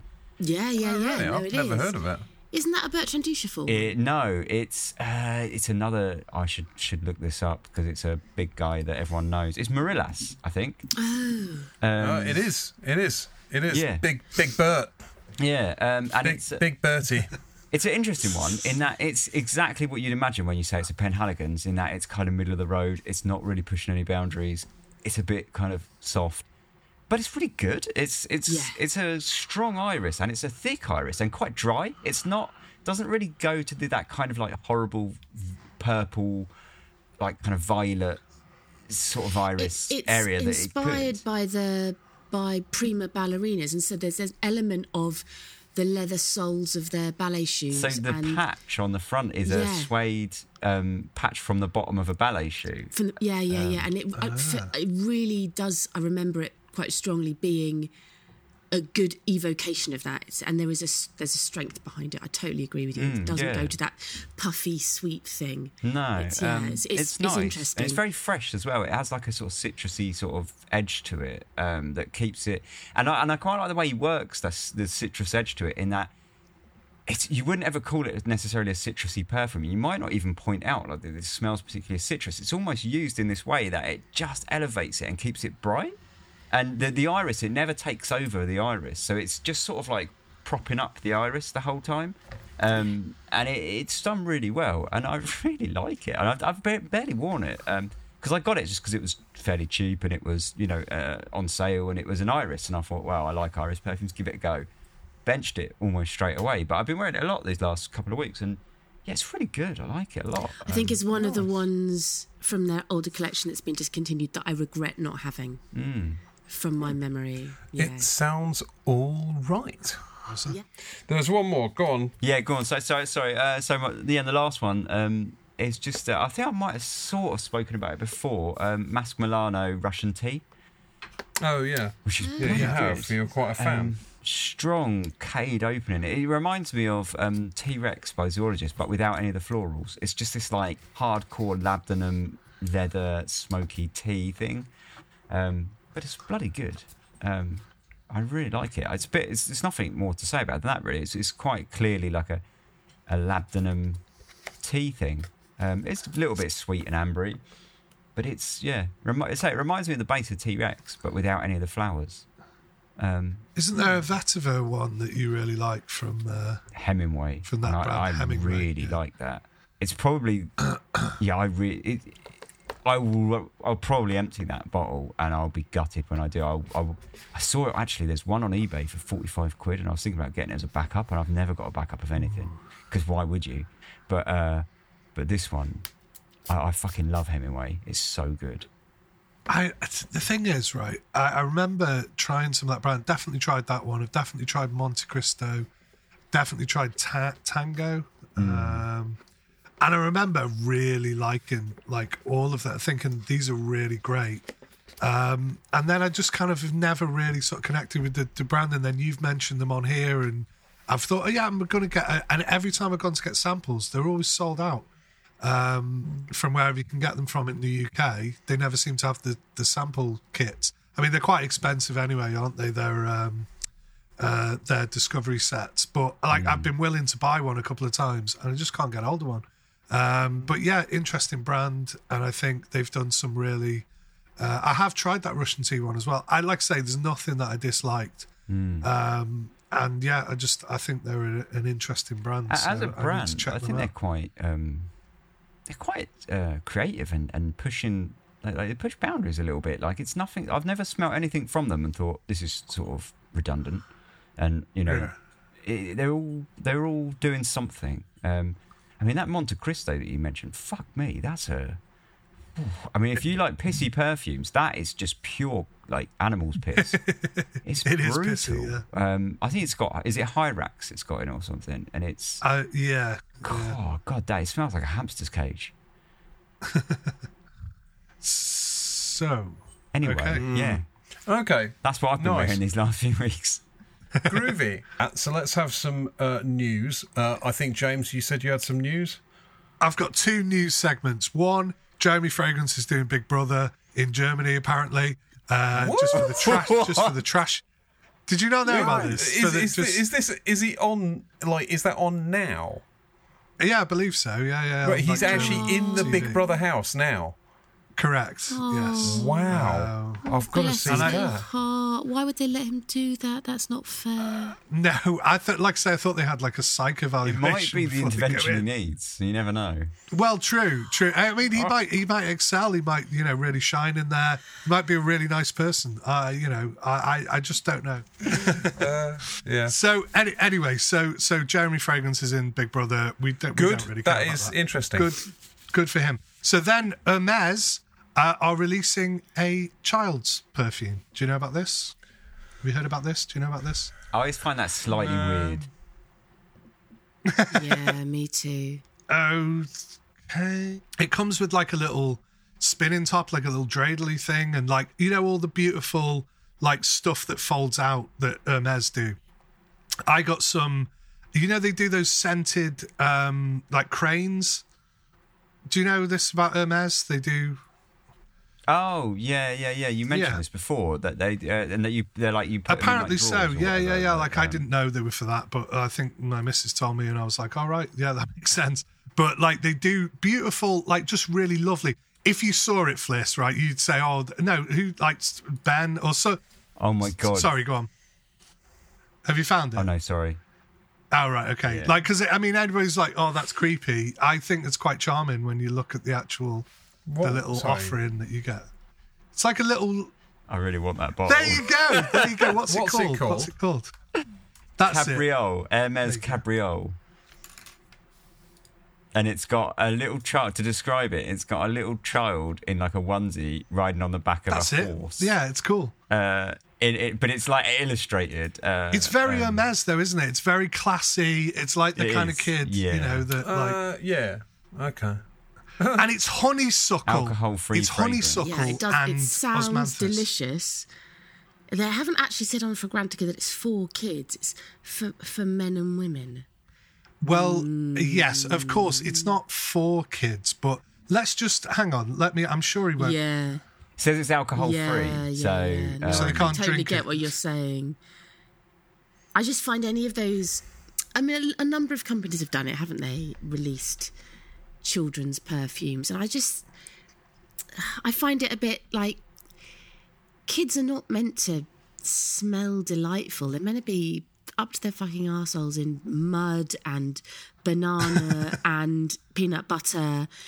Yeah, I mean, and that whole kind of let's you know putting your kids in little white frou-frou dresses or little making them perfect and clean and then they have to smell nice as well i just find that i find all of that ick i like to smell nice but that's my choice to to push that onto a child that should be running around you know picking its nose with his finger up its butt that's a different thing you know So, you can know I? what i'm I just? saying I do know what you're saying. I do, but Yeah. like, I think sort of, you know, slightly. Uh, well, I, I don't know if it's a nice, it's a nice little stocking filler for sort of, you know, middle class or like, you know, like po- posh children maybe. Um, no, I, I, I, I'm sure he won't mind me uh, saying this. So shout out to Clayton uh, Iowalia. Iowalia. I was like, I, I hope that's right. Sorry. Um, so um, he enough. said he said because he was at like the the launch thing for it and he had like the chat with Hermes and stuff and he put it up and I was like oh that's really charming with all the little bits and all the stuff you get with it beautiful packaging and all that. And I saw the bottle and was like oh that's really cute. Um, and he said I like that Christine Nagel uh, didn't want to base a kids fragrance on orange blossom since in France it's an ingredient often linked with innocence and childhood. So the replacement is osmanthus with honeysuckle. Uh, it's still very clean, uh, not so indolic, and the osmanthus isn't very leathery like other interpretations. Uh, a very easy wearing scent. That's what he said. So, um, yeah. It's interesting. I'm just looking at the um, the Hermes homepage now with it on, and again, they're not marketing it as for children. It says it's an invitation to find your inner child. So that's very, it's very careful what they've done. But Absolutely. they've also said alcohol-free formula Cabriole is suitable for delicate skin, children aged three and over. Well, there you they've- go. So they've kind of they've they've very cleverly said, not marketing it for your for children. It's for your inner child. However, Well- you can still spray it on your child if you wish. You've got to to hedge your bets if you're in that game, though, haven't you? yeah, so that's totally. But the idea of honeysuckle and osmanthus to me sounds heavenly. Oh, right? it sounds delightful, and I It love I love her work. I mean, I think Yeah. she's she does really I lovely don't stuff. particularly. but, Nigel? like, yeah, Fuck she's- off. Her work. does really. Oh, Uh, no, she's she's fucking systematically flushing that house down the toilet, mate. I honestly, I'm I'm I'm unimpressed. I, I'm I've been so bitterly disappointed by what she's done in in terms of. Give us some good ones, Ted Fliss. Come on, flankers. let's let's be let's be positive okay, here. I'm just H twenty four. My balls.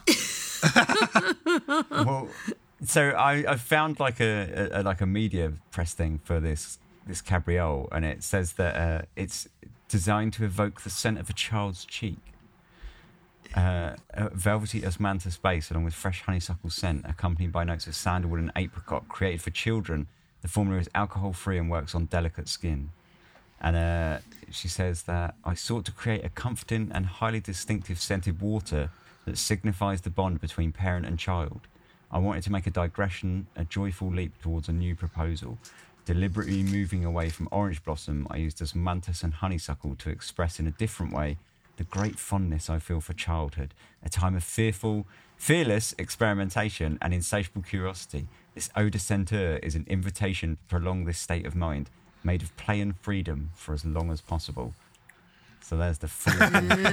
Mm. I, I, I, See, I think I think like Twilly is very good. now. She she does Twilly and, Oh, all, and yeah, all the oh, I- Twilly I- flankers, which I think are excellent. Did And she do did the Gallop- original Twilly as well? Yeah, and she did also did Galop d'Hermes as well. I have to admit, the stuff that she doesn't do, she's, that she's done outside Hermes, I'm not so bothered about. But I think that Galop d'Hermes is lovely, and I I also think that the Twilly and the Twilly flankers are very good. I agree with Galop. I think it's I I'm a, I'm a late kind of you know appreciator of that, but I think I love it. Um, uh, Hmm. However, I will agree with you, Dan, because she totally fucked Terre d'Hermes up the line with that intense vetiver. That can go fuck itself, because that really. Ah. yes.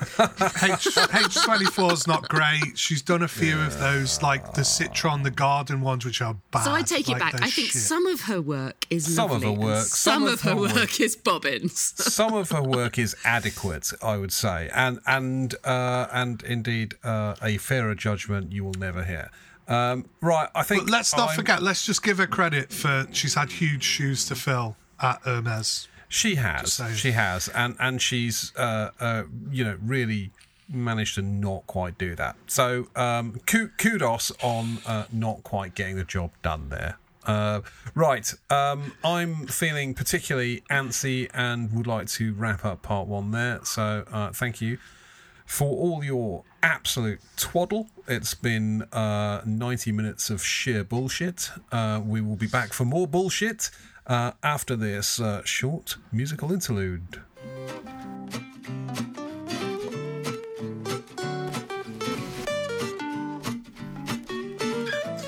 Hello and welcome back to Les Oderants, the greatest show on earth, trademark.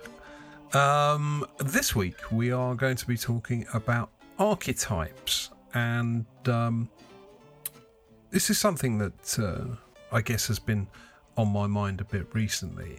Is this idea that for any given genre there is an archetype? Um, there is, you know, the fragrance that sets almost the tone uh, for all the others. Um, now, I, I, guess we need to be a little bit more circumspect about it. It can't just be the first one that was ever created. So, you know, if we're picking Fougere, it doesn't have to be, uh, you know, Fougere Royale by um, uh, Houbigant. Just because it was the first one doesn't mean it is the archetype uh, by definition. Oh well, you fucked mine now, haven't Oh, you? know. Fucking hell. All right. well, gue- guess what? Guess what? James is choosing.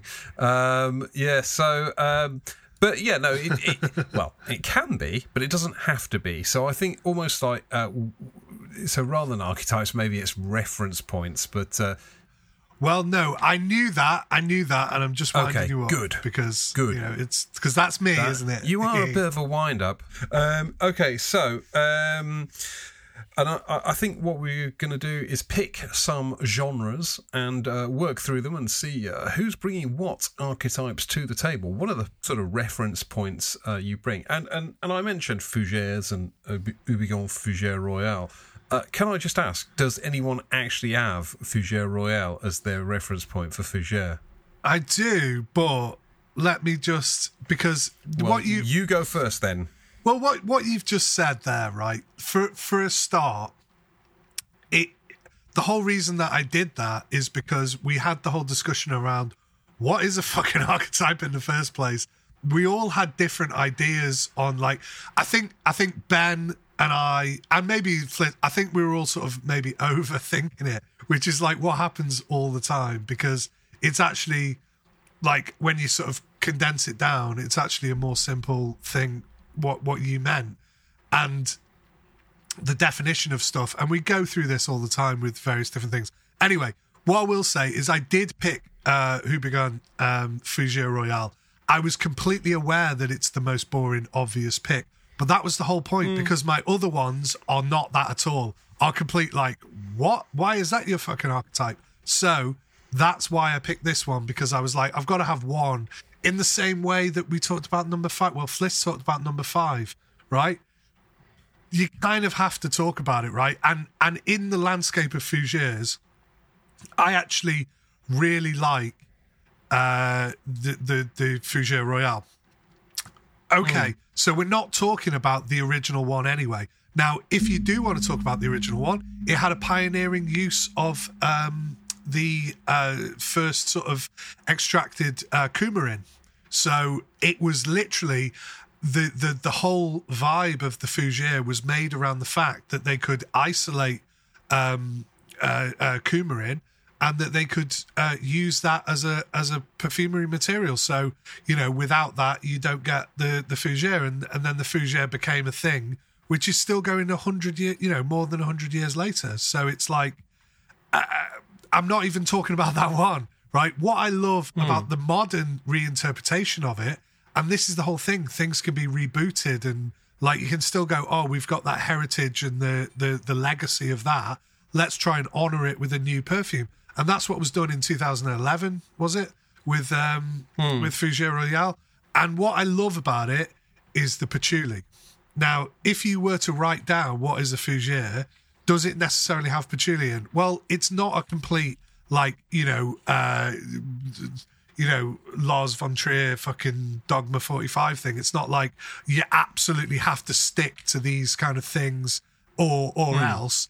It's a it's a like no, you you can put patchouli in it, but what I like is the way the patchouli is like used. Um, I think it's really clever, and I think it's a brilliant it's a brilliant fougere. Like I, I looked at my other fougères, and you could say, "Oh, is YSL mm. Rive Gauche a fougere?" Don't really necessarily think that is. I know that's an archetype uh, yeah, for some people. I, I, I, think it is. I think it is, and and I think you've always said no. What is it? No warmth, no fougere. Is that is that your uh, expression? I, again, I'm not going to completely stick to that because you could say it's an aromatic fougere. You could say uh, Paco Rabanne, the green one, is a fougere. You could say this is a fougere. That fougere became a wider, uh, more all-encompassing term than it kind of originally was. And you can say that about Chypre. We've said this about different genres. They all become mm. more expansive and and they start to include more things because the perfumer might go, let's try and modernize it or let's try and do something else with it or because there's always this striving to kind of innovate. And that that's fine, yep. right? But I just Rive Gauche for me is almost its own thing, and I get why people say, yeah, Fougere, it's got the lavender, it's got the kind of powdery, it does have the warmth as well, right?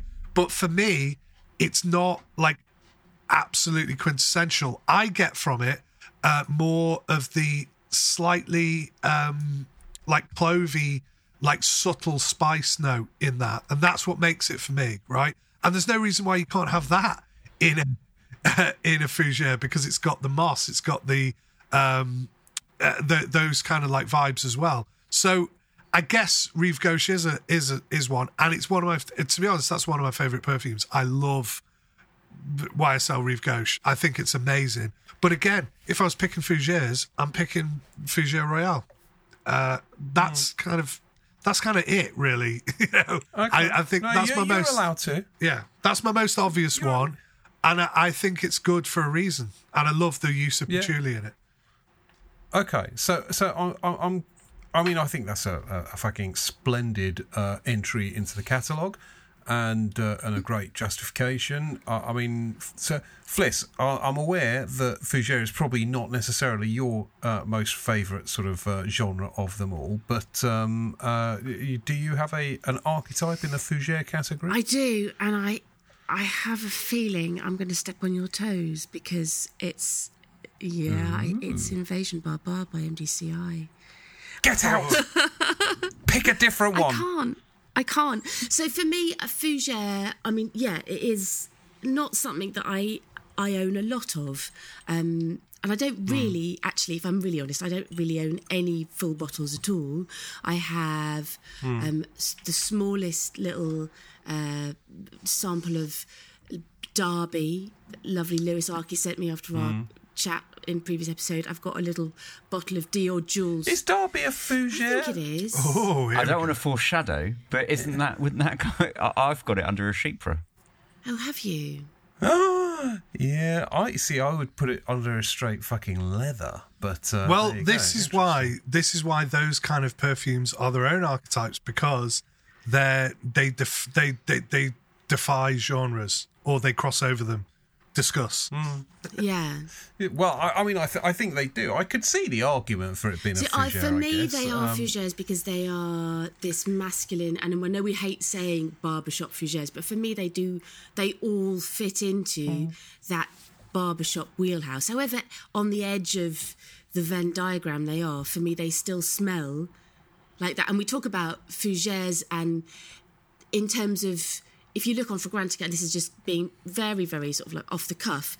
There's got out of the 1,152 fougères for men, there's 33 that they claim are for women, and uh, less than 100 that they continue they consider to be unisex. So it's very, very much masculine uh, sort of genre. And so for me, Derby and Jules, I would say, although I would happily rock them both occasionally, um, I don't need a full bottle. And it's the same with Invasion Barbare. I think it's phenomenal. I had a little 11 mil um, when I bought a full bottle of a different perfume from Claude, and he sent it, and I and I wore it until I used it up. And I I think if a partial ever came up, I would buy it, but partials are never going to come up because it's so fucking good and I love it. I just, I, I think Ah. it's brilliant. Sorry, are, are fougere and barbershop the same thing? Well, that's I, again. I think maybe not. Maybe that. I think barbershop is a, a section of fougere. I think maybe it's a section of fougere that I like. And we were talking about this on WhatsApp, weren't we? In terms of when we talk about archetypes, are we just going to mention all the big ones, or are we going to talk about the ones we actually own? And for me, if we're going to talk mm. about the ones we actually own, then the fougères that I own samples of or decants of are all barbershop ones and anything that's not I mm. don't have unfortunately so I'm less I'm less capable of taking part of the conversation but th- those those are the ones so, I love So the distinction, the, the the distinction for me, I think uh, fougere and barbershop do get sort of used uh, to some extent interchangeably, um, and and I'd be. I think I'd be sort of shooting from the hip rather than saying with any degree of confidence. But for me, the, the it has to have uh, a lavender Yeah. in order to be a fougere, I- I- and, and and I don't know that all barbershops necessarily have a lavender. no Well- and I think that there's a creaminess to a barbershop that happens with a sandalwood base that you can have a fougere without that sandalwood base and it's then it doesn't it's not a, a barbershop for me Well- and that's just my you know, ah jump in jump in jump in Let's let's hold our horses here, right, and say what does fougere actually mean? It means fern-like in French. Yeah. What do we think about that?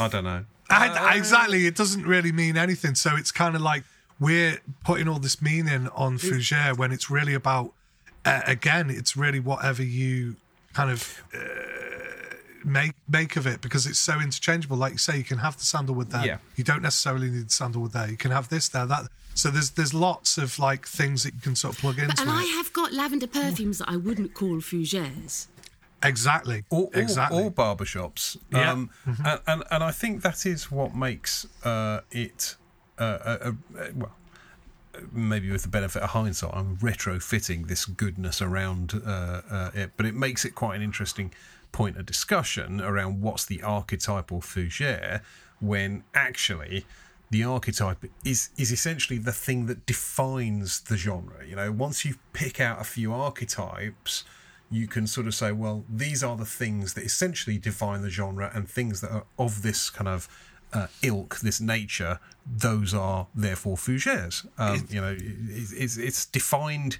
It's defined for me as a a category of similar things rather than a fucking you know a, a compound or, or presence of a particular note. it's like anything else. It's it's where you define. It's where do you draw the line in the sand and say this is and this isn't.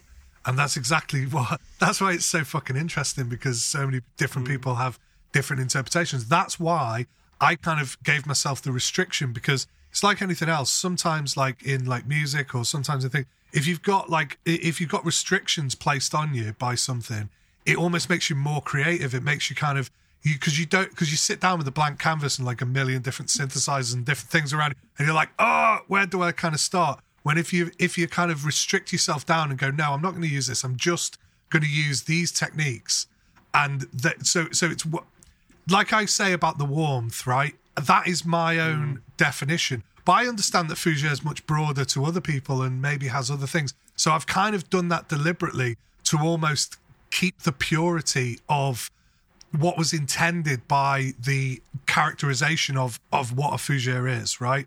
So that that's what I kind of yeah, that, that I'd sort of done that to myself. I'm not saying it's right or wrong. I'm not saying anybody else should adopt that, but that makes it easier for me because it restricts loads of other things from being Fougères. When Fougere could just be this mad, fucking sprawling thing. Same with Chypre. That I understand Ben's kind of.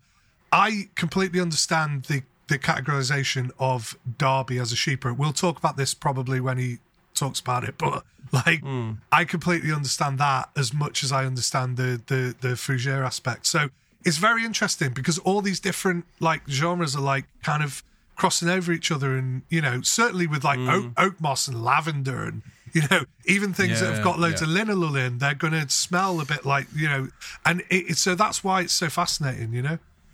So, so, so Fliss puts me in a bit of a bind here because um, whilst I would have said uh, uh, invasion still Barbare, say because it. it is still say it. Well, no, I want to I want to use something else, but Invasion Barbare is is arguably my favourite fragrance of all time. Um, I just love that perfume. There's just for for me that is everything that is fucking magic about perfume. Just the way it it, it just I don't know it, it, it just it's amazing. Everything about it is is just total perfection.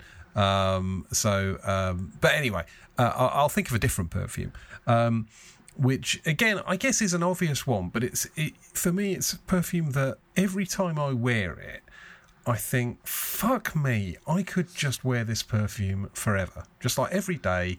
If I had to choose one perfume, it's it's perhaps the most versatile, most perfect perfume because I accept that Invasion Barbare isn't necessarily the same, you know, the right fragrance for every occasion and everything. But um, Nicolai New York Intense, I think, is arguably perfect for anything, like just any occasion, whether whatever the weather, whatever you're doing. It, yeah. It, it, yeah. Now there is a question: Does it constitute? Does it actually rise to the classification of fougere? For me, I'd say yes, it does, but um, I, I, feel like um, it's not necessarily a slam dunk uh, on that one. No, uh, according to my warmth thing, then I would say yeah. it's more like Eau Sauvage. It's more like a bitter, aromatic uh, scent than it is uh, a fougere. But I completely accept that it, it could be a fougere to certain mm. people's you know uh, standards, and it was one that I had in the mix. Even when we just were thinking about fougères, that popped up, and I mm. said, no, doesn't quite meet my criteria, but it was mm. still in there because I understand that it could be in that category. Uh, and just to sort of wax uh, lyrical a little more about it, um, I, one of the other things that I love about it is that it's not ludicrously priced. I mean, it's it's very reasonably priced. You can buy a hundred ml bottle for like I don't know, 130 quid or something like that, which, you know, for what is, uh, I, I think, probably one of the greatest perfumes ever. Uh, that's a pretty decent price, you know. Fair enough. It's not it's not your ten pound off Amazon uh, Marbert man, um, but it's it is a fucking stunner. Who's it made by? Stunner. And, uh, who? What? Uh, New York Intense? Oh, sorry. No, we're talking about New York Intense. Sorry, I thought we were still yeah. talking about your pick. Um, oh yeah, no, uh, uh, yeah, no. My pick is New York Intense. Um, oh, sorry. I, yeah, in light of Fliss picking. In light of Fliss picking, yeah. Sorry, I'm still yeah, thinking we're uh, talking so, about Invasion Barbare. No. Uh, okay, so yeah. Invasion Barbare was by uh, Stephanie Bakouche. Uh, and I think when we did, uh, did we we did a uh, uh, we did one on an episode on one hit wonders and all, all killer no filler mm. that hmm. that kind of thing, didn't we? Uh, and Stephanie Bakouche, I think, was my pick for one hit wonder because uh, you know she has done lots of other stuff, but nothing uh, on, that, on, on, the scale and the immensity of that perfume. That herbal accord in that perfume, because it's very herbal. I mean, mm. it is like ridiculous with the kind of herbs. That is like the most sort of signature thing. And at the end of the day, I a thousand percent like uh, Invasion Barbare is a fougere according to my sort of you know coumarin and mm. has to have that warmth and all that. I mean, it has tons of warmth. It has almost like you know too much. Um, it's it's got it's got a, it's got a musk to it, which um, I I ended up talking to Stephanie because uh, obviously like. Uh, You're posted enough pictures of this fucking perfume, yeah. and sh- uh, eventually she was like, dude, stop fucking tagging me. Like, no, she, she didn't say that.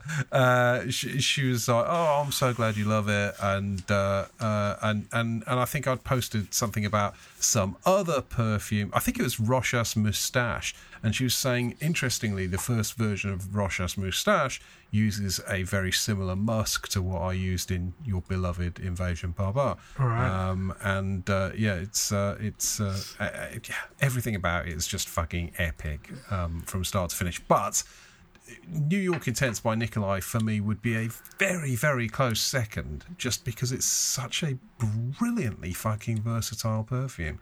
Um, and you can go and have a peek through the window and watch her making it as well. yeah, I want it. I, I you know, I, I, I would genuinely like to do that. And it's such a shame that I don't like much else from that the, the house, if I'm honest. But um, there's but some terrible stuff. Particular one. Yeah, she's got some good ones, it, but it, none of them. I haven't tried any that I thought were terrible, although I've not tried that many. Uh, but I've certainly, uh, you know, struggled with a lot of them. But anyway, so that's so that's me. So we've done uh, all three of us, but not Ben on uh, Fougere. Ben, hit me up with your Fougere. Well, I think I might be up against it a little bit here because um, yeah. you've laid out some big hitters that are like you know classy quality fragrances, and you mentioned you know that none of them were cheap, twenty pound jobbies uh, from Amazon, but mine is.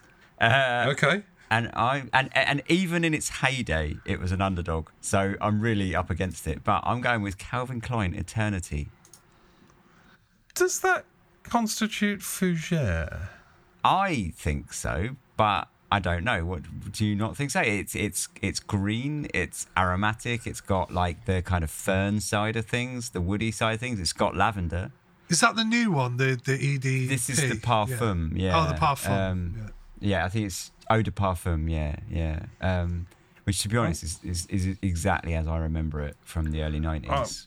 So. I was hoping that would uh, uh, pitch up on uh, Amazon Black Friday and get like discounted to like four quid or something daft, but uh, I, I, got so this far. one off of um, Notino when it was discounted um, for mm. something silly. I think it was about eighteen pound for hundred mil. Um, and I tell you what, I know that I've picked this because it's archetypal for me because of the nostalgia reasons. Because I wore this throughout my early teen period, and you know I sniff it and it transports me back to all those obviously sappy memories that we've all got of being a teenager. And hmm. but I just love it, and it it's. I even remember at the time smelling it and thinking, "Oh, this smells grown up." compared to what I had been wearing around that period and feeling like, oh, this is like this is something different. This is something else. This is a genre of perfume that like I haven't quite tried yet. And and I, I used to wear it as like a 13 year old, like cocky little 13 year old, and think like, oh, I'm so much classier than all these boys in their CK1. Do you know what I mean? Like, I, probably were. I think, but there is yeah. something about a fougere for me, um, is that they are grown up. Mm. I hmm. think as a as, you know as a whole, when I think of a fougere, I think of a grown man wearing it. Mm. There's it. They're not. Not for boys, are they're they? Not. No. It's not for boys. And you know, if you were if you were rocking it at thirteen, then all hail, well done. Yeah. I mean, well, so what do you think? Do you think it's a fougere? Does it does it count in? I don't know James, it well enough. A... I'm afraid I can't I, Do you know what? Mm. I tried it in the shop when it when it came out that that parfum version, and I mm. absolutely loved it. Um, I can't remember. I can't really remember it to be honest, but I remember it was like it was nostalgic, and I was like, yes, like why isn't everyone just like knocking out an odd perfume like this still? Because they're great and they're still mm. uh, they're still relevant and stuff. Um, but what I think is interesting is that you've kind of harkened back to a day when I'm assuming you didn't know what a fougere was then. Do you know oh, what I mean? No so yeah, exactly, it's kind of we're talking. The, the, reason I bought it when I was 13 was because it was on sale in the chemist near my house, uh, and, and, and it was like the only one I could afford, and it was like, oh, this is that is know, as good a reason as any. absolutely, absolutely, and I think uh, yeah. It, I'm just looking at it. It is classified on Fragrantica, you know, the source of all truth and uh, total infallibility, but it is classified as um, a uh, uh, aromatic fougere. So, uh, yeah, I mean that's surprised me somewhat. Um, but there you go. If you um, look at fougere again, aromatic is the key like word there. That like there's loads of subgenres of fougere. So everything that's remotely kind of manly and maybe has a bit of um, what's it in it, like lavender or whatever, just gets thrown in that kind of fougere sort of category. Not saying that's wrong. I'm just saying it's broadening everything to. I like I like using another word, another descriptor, so you can have uh, you know an aromatic fougere, or you can have whatever. Because aromatic doesn't fucking really mean a lot. I mean, to me, I know what I think it means. It has an aroma. yeah, I would say more that an aromatic is kind of like uh, herbs and maybe like citrus, and that's what I think. And like kind of so, aromatic to me definitely means herbal. Yeah, yeah, yeah. And and, and, and um, uh, having um, yeah, I, I, can't quite put it into words, but there's almost a sort of um, a, a, sense of diffusiveness of of herbs so that it it kind of almost catches your nose if that makes sense. There's a yeah. uh, you know the herbs stand out. The herbal notes stand out. That that's what makes so would you would you say that invasion barbare is a aromatic fougere um yeah i guess i would yeah. Because it's very i mean the, the, like say the herbal aspect is what makes it in, incredible. That's what gives it its signature for me because otherwise you might think, oh yeah, it's a really pleasant lavender. Like, what do you think of Reflection Man by Amouage? Amouage, I love it. Yeah. Um, although uh, it's quite, f- it's very floral.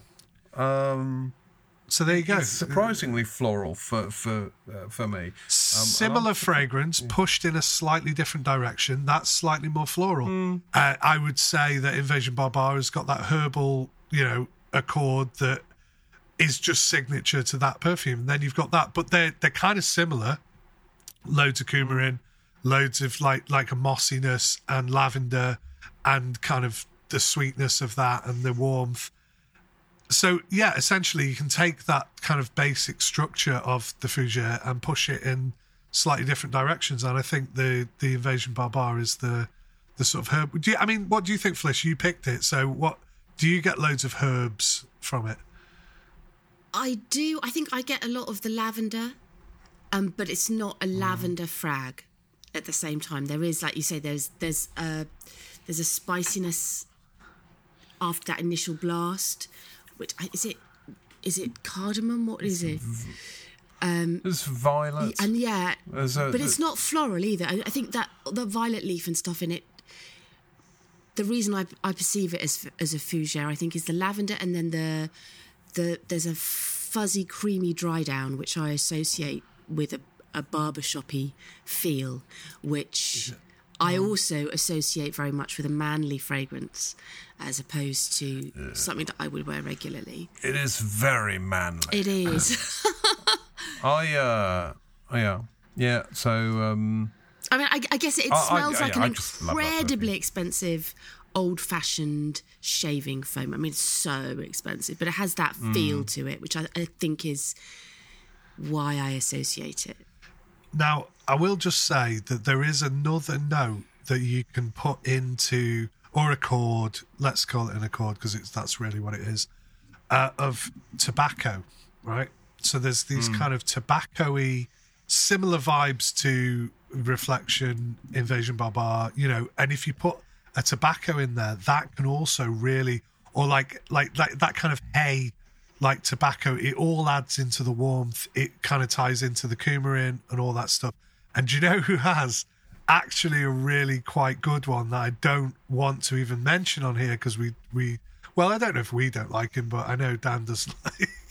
Aaron Terence Hughes. Yeah, yeah. Aaron Terence Hughes, right? As much as like I really don't want to like any of his perfume, there's one of them that kind of is a Fougere theme Oh, it's called Boss Bastard.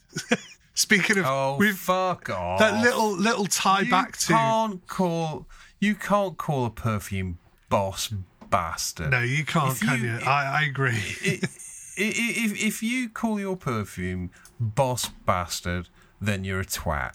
And if you buy a perfume called Boss Bastard, then you're also a twat. It's yeah. just like, I mean, it it's like it's like the fucking naming has been done by some, you know, adolescent Maverick. You know, I think so. pubescent. It's not going to stand the test of time, is it? Boss bastard. Oh, fuck off. I mean, it's like, and slut. Yeah, I don't call my perfume slut. And, uh, you know, why not just call it slag? I mean, yeah, I made this perfume. It's called it's called Slag. Slaggy, uh, dirty slag. It's called yeah. This one's called Dirty Slag. the slag, and then the flanker, Dirty Slag. Uh, and uh, yeah, just oh fuck off! I, I know, I, mean, I know, they, but they if... may be good perfumes, but those names, those names are straight out of fucking tragedy.com. Yeah, I mean, okay, well, enough enough said about that. I think we've pretty much we've we've covered the fougere pretty well there, haven't we? Yeah, yeah. Let's have another genre. Why not? Uh, I, I I like this genre because this genre means nothing. Uh, uh, sport. What's a sport? what is a sport? What's a sport fragrance? Go on, hit me with your sporty choices. Big Worm.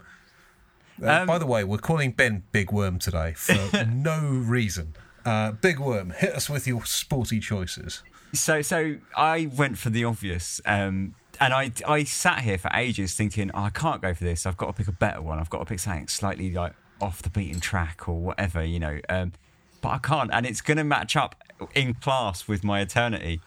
Ralph Lauren Polo Sport. I just oh, love it. Cunt. I just you absolutely love it. Right, uh, f- from now on, I'm going first, right? I'm going first so that nobody picks my you. But it really bastards. is like when you think archetype, it really sums up like it Absolutely. does shower gel so well. I mean, it, it, I can't think of a better perfume. Like you know, I mean, I don't do gym because I'm a rake, but like if I did, I can't think of a perfume that would smell better. Like as a kind of shower jelly kind of thing, right? It, it's yeah.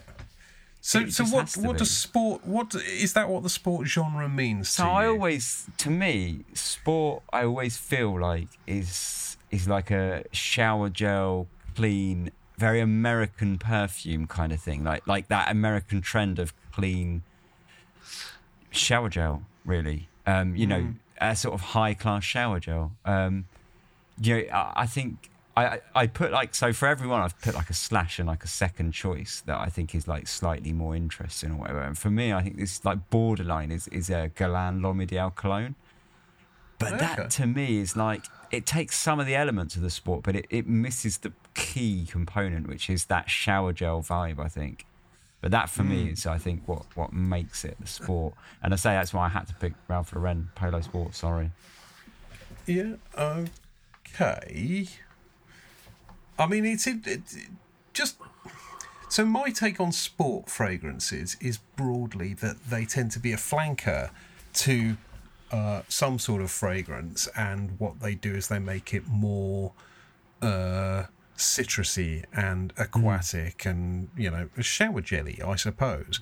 But Polo Sport has no, unless I'm missing it, but it has no bearing whatsoever, no relationship whatsoever to Ralph Lauren polo. Well, this, it? and just think about the branding, right? You remember the '90s, right? I was gonna say but it's funny that we're all. No, I don't. I don't remember the nineties. No, but it it's fucking. It, it, was a haze. Well, I, okay. Well, you re, re, well you were around anyway. Right? I was. So, so I'm, no, I'm but, told. But if you think about it, right, I, I, you know, just because of sheer like, I, I, I didn't pick it because I don't really like the actual perfume that much. In hindsight, obviously I wore it at the time. Obviously I liked it, but if you remember, like Ralph Lauren's polo branding is quite preppy. It's quite like, oh, it's the pastel like shirt. It's the pastel polo. It's this. It's that. It's kind of like the the deck like trousers. I actually quite like that kind of look. Certainly now I'm, uh, you know, uh, uh, an older daddy. Um, but like basically, um, like the the polo sport, the whole logo and everything was completely different. If you remember, all the yeah. clothes mm. were based along that line. So it was like the jackets had like polo sport and this kind of like futuristic, like squashed writing that was on the bottle. So the bot, the whole branding of Ralph Lauren, like changed to be this. Oh, this is the sport version of Ralph Lauren. It's a totally different like thing, and that's why that is an archetype, and that is truly the the definition of sport, right? Mm. You can't get more sport than that. Forget fragrances, forget whatever. It is like the brand actually took sport as you know. Let let's make this a sport thing. So uh, I absolutely. If we were doing winners and losers in this, like Ben would, would like win that one because like that. Is, I, I can't think of a more archetypal sport than than that. What do you think, Fliss? How did you get on with uh, sport? Uh, well, hang, hang, hang on. Sorry, I'm, I'm I, taking over here I, I still, again. I still, I'm, I'm, I'm bothered that you didn't answer my question. Oh, which is about whether or not there is a lineage at all between the the, the Ralph Lauren Polo fragrance, which is that big green coniferous sort of uh, piney sort of thing, and the Polo Sport. No, because it's not a flanker of that. It's not a flanker of that, is it? Is it, it, it's not. It's I, hot... I never considered it as a flanker. I always thought Polo Sport was a separate thing. Yeah, I, I, I did not consider it a flanker either. But normally, when I think of sport fragrances, uh, and I'm going to pick mine just in case Fliss fucking, you know, picks out my second choice, right? Just to fucking, you know, evil, evil. Uh, so um, this one is Boss Sport, and this is this really is just a flanker, mm. a sporty, tuned up flanker of the original boss uh, number one, but they it's not number one, is it? It was called it was just called Boss, I think, um, originally, uh, and and and this is really good. It does basically smell like the original Boss, but with a sort of citrusy top. Uh, for half an hour, and then you're into pretty well the same sort of territory. Um, it's not something I can actually imagine wearing and playing sport. Whereas the you know the the, the polo sport I, I could. But um, uh, this is my choice, and it's very nice. And the green bottle makes it super cool and, and like enjoyable to look at, and uh, and it's a good perfume, but it's not. Yeah, I know Ben wins. Uh, yeah, okay. So we move on to Fliss. What have you got in the sport column? I haven't. I haven't got any. no, because I fucking hate it. As just really? yes, it's just awful. Just.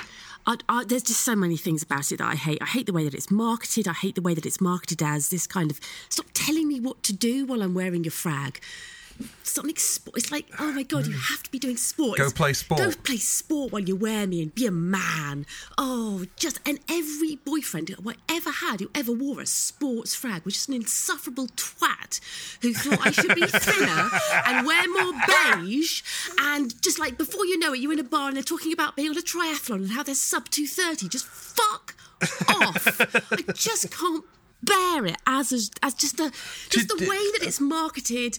My vagina dies when people talk about sports fags. I can't bear it. I want to walk into an oak-clad library in a gentleman's club where George Clooney and Ryan Reynolds are wearing Gucci Pour Homme Original because they don't wear sports frags. so wow. Uh, I I mean yeah. Wow. um, and uh, not not only wow, but I feel weirdly seen and wonder whether perhaps we dated at some point because your, your, your assessment of your ex boyfriends does sound alarmingly close to the fucking bone over here. I, I could talk to you about the triathlon if you, you like, sub 230? um, but. Uh, no, sub two thirty for for what distance would that be? That, that yeah, I'd be sub two thirty for for Olympic. Yeah, yeah, I would. Fuck yeah. So anyway, just, um, just the um, kind of men that have it in the in their bathroom. It's just. I just, I just it think- shows a sort of lack of something, doesn't it? just, like yes, to it pick really, that. Yeah. really does. And for me, and I just there's none, there's none of it that I smell and think, ooh. I, I I wish our I wish our listeners could see Fliss's face now. it just like I mean the, the series of expressions she's just Getting it off gone through. chest. Yeah. Well, yeah. She went. She went through rage, contempt, and finally relief. So uh, yeah, pretty well. I like- mean, she's right though, right? Because even when you look at the branding of most, and it's a bit like what we were talking about last week with uh, Bleu de Chanel, right, being like the kind of grown-up version. But it's like if you look at the branding of most of the kind of, especially early '90s sports frags, they almost were like, um, you know, playing the brands down. You know, like almost like trying not to be pretentious or like classy, or you know, they were almost trying to be like hey, we're just like teenage boys, yeah? Look at this like hi- modern sans serif front that we've squashed up and spaced out a little bit. And Well, You know. uh, it's funny you should say that because that leads into my sport fragrance absolutely perfectly, right? Ben couldn't have said a better thing, right? So I was going to go with because I got it recently and I wasn't really asked about it at the time, but I got some samples of like 80s fucking or what, whenever, the really old samples, carded samples. I was like, wow, these are amazing. Uh, they'd obviously been kept really well because they were Paco Rabanne Sport, not my pick, by the way. But they're amazing. Like the the tops are really intact on it. So it's the Paco Rabanne, the green Paco Rabanne original, um, but the sport version, and it's really really good. It's incredible, really rich, like deep bass, great. That's not my pick. My pick, right? My pick is another hot that we we foreshadowed earlier uh, by sort of Ben. Um, is Encre Noire Sport. Right? Does anybody remember Encre Noire Sport? It came out in like not that not that long ago, maybe 2013, 14. I know that's a, that is a long time ago. However, right when it came out, there was outrage, including me, right? Because I was like, hmm. that is like the kind of fragrance that you'd wear to a funeral. That is the most somber. Encre Noire is not a sport fragrance, right? How you could have sport and people were fucking outraged, like fragrance fans. Go on the go on the thing and look at the original, like when it came out. Scroll scroll up on Fragrantica. You'll, pro- you'll probably see me going, "How dare you do a sport version of this? What are you playing at?" Eh. and everyone was annoyed, and it was literally like Encre Noire oh, this kind of thoughtful, like moody fucking vetiver, like oh, Yeah. oh, dreary day perfume. Suddenly it's sport, and it was. It wasn't even like Lalique were like reading the fucking room. They're doing this like years and years later. It's like why? Why you brought this perfume out, and there'd been all that sport rage in the nineties. You brought this perfume out, and then all of a sudden in 2014 or whatever, you're bringing out a fucking sport version. What are you doing? What are you almost doing? definitely it should be like a noir or something, shouldn't it? Like a noir eh. flanker. Like, but instead they were like sports. sport. It was Hey, like, I and know then what's people cool, were like, kids. But Yeah, I feel, I feel what as are you if doing? you put sport at the end of a flanker's name as a way of selling it, because I feel like th- th- there must be a group of men who just go, "Oh yes, it says sport on it. I, I, yeah, rah, sport." I always thought that they were like s- marketed at, like at, towards like an American audience, like a, a kind of clean preppy. Yeah, and well, that Yeah. kind of like well, well I mean, it, it is like a I don't know, it's a bit of a stereotype, and it probably doesn't apply to people who listen to this podcast, but generally speaking, the stereotype is like Nice. American uh, audience is like they, they they want clean perfume, they want clean Hmm. shower jelly perfume, right? I always just thought it, it was just like an, an, a home run for the companies to like market a sport, sell it massively in America. Happy days. kind of Well, thing. that's it. Someone sold the sport originally, and everyone felt they needed to jump on that bandwagon. Even Lalique, after like fucking years of being like, dude, you don't have to do this, but they did. Do you know what's ironic about it? It's a great fragrance. It's actually a re- It's really good. Yeah. That's what I was going to say. It's actually really fucking good. It, uh, it, it, I mean, and it does follow that sort of uh, uh, pattern that I, I sort of mentioned before, which is broadly that a sport fragrance tends to be a fresher, um, more sort of breezy riff Yeah. uh, on the original. And indeed it is, except with uh, uh, Encre Noire Sport, it's basically Encre Noire under the covers. You just get a sort of slightly more preppy, upbeat top. for it gets you the top so. notes that you arguably get- you I- needed anyway. You know, But I get that, but then call it cologne or légère or something. Don't the word sport is like it's telling you what to do while you wear it, and that is the thing that I hate. I don't think it's. I don't think it's an instruction. leisure, leisure. Let's just like unpack that one. leisure, Let, uh, as in leisure. Uh, There- you're a pronouncing whole- the word no, leisure. No, with- no, there's a there's a whole load of fragrances Oh. that have a légère flanker, L E G E R What, E. what, what's that mean? It means leisure. You cunt. Okay. Right, right, okay. yeah, if you could see her face now. I- yes, there- sorry. There is something around. I just I just hate the word the the sport. It's like But it's it's not it, it's not an instruction, and, and you don't No, I you, know know, you don't I have know- to comply. Oh my god, it's telling me I have to sport. Shit. no, I know it's Quick, not, but. I think, no, I know, but there's there's something. I, I am not explaining myself very well, but I feel as if there. No, you are. I, I feel as if that it's not an instruction, but it's it's it's a really helpful hint for thick people. Yes, this isn't an instruction per se, but it is a strong hint. uh, yeah, Thick people do tend to Um, do sport, though, don't they? So you know. They Yeah, do. They, do. yeah. they can smell of whatever as- they want while they do it. You know, they don't as, have as, to as smell of resident this. thicky. Do, do you know what? Do you know what I wore to the gym today? I wore uh, Duck du Vervan Alex Stream by uh, Good. Houbigant. Houbigant. Yeah, um, brilliant perfume, and a fougere. I'd I'd uh, venture to say, probably not a sports fougere, but uh, I uh, I wore the shit out of that at the gym today. Um, anyway, uh, so uh, so sport. I think sport worked out really interestingly. So we got we got the uh, we got the epoch defining uh, uh, polo sport. We got the uh, not so epoch defining boss sport. And I think I may have undersold this, by the way. It is actually a really good perfume. It's wor- well worth uh, you know checking out. Should uh, a sample avail.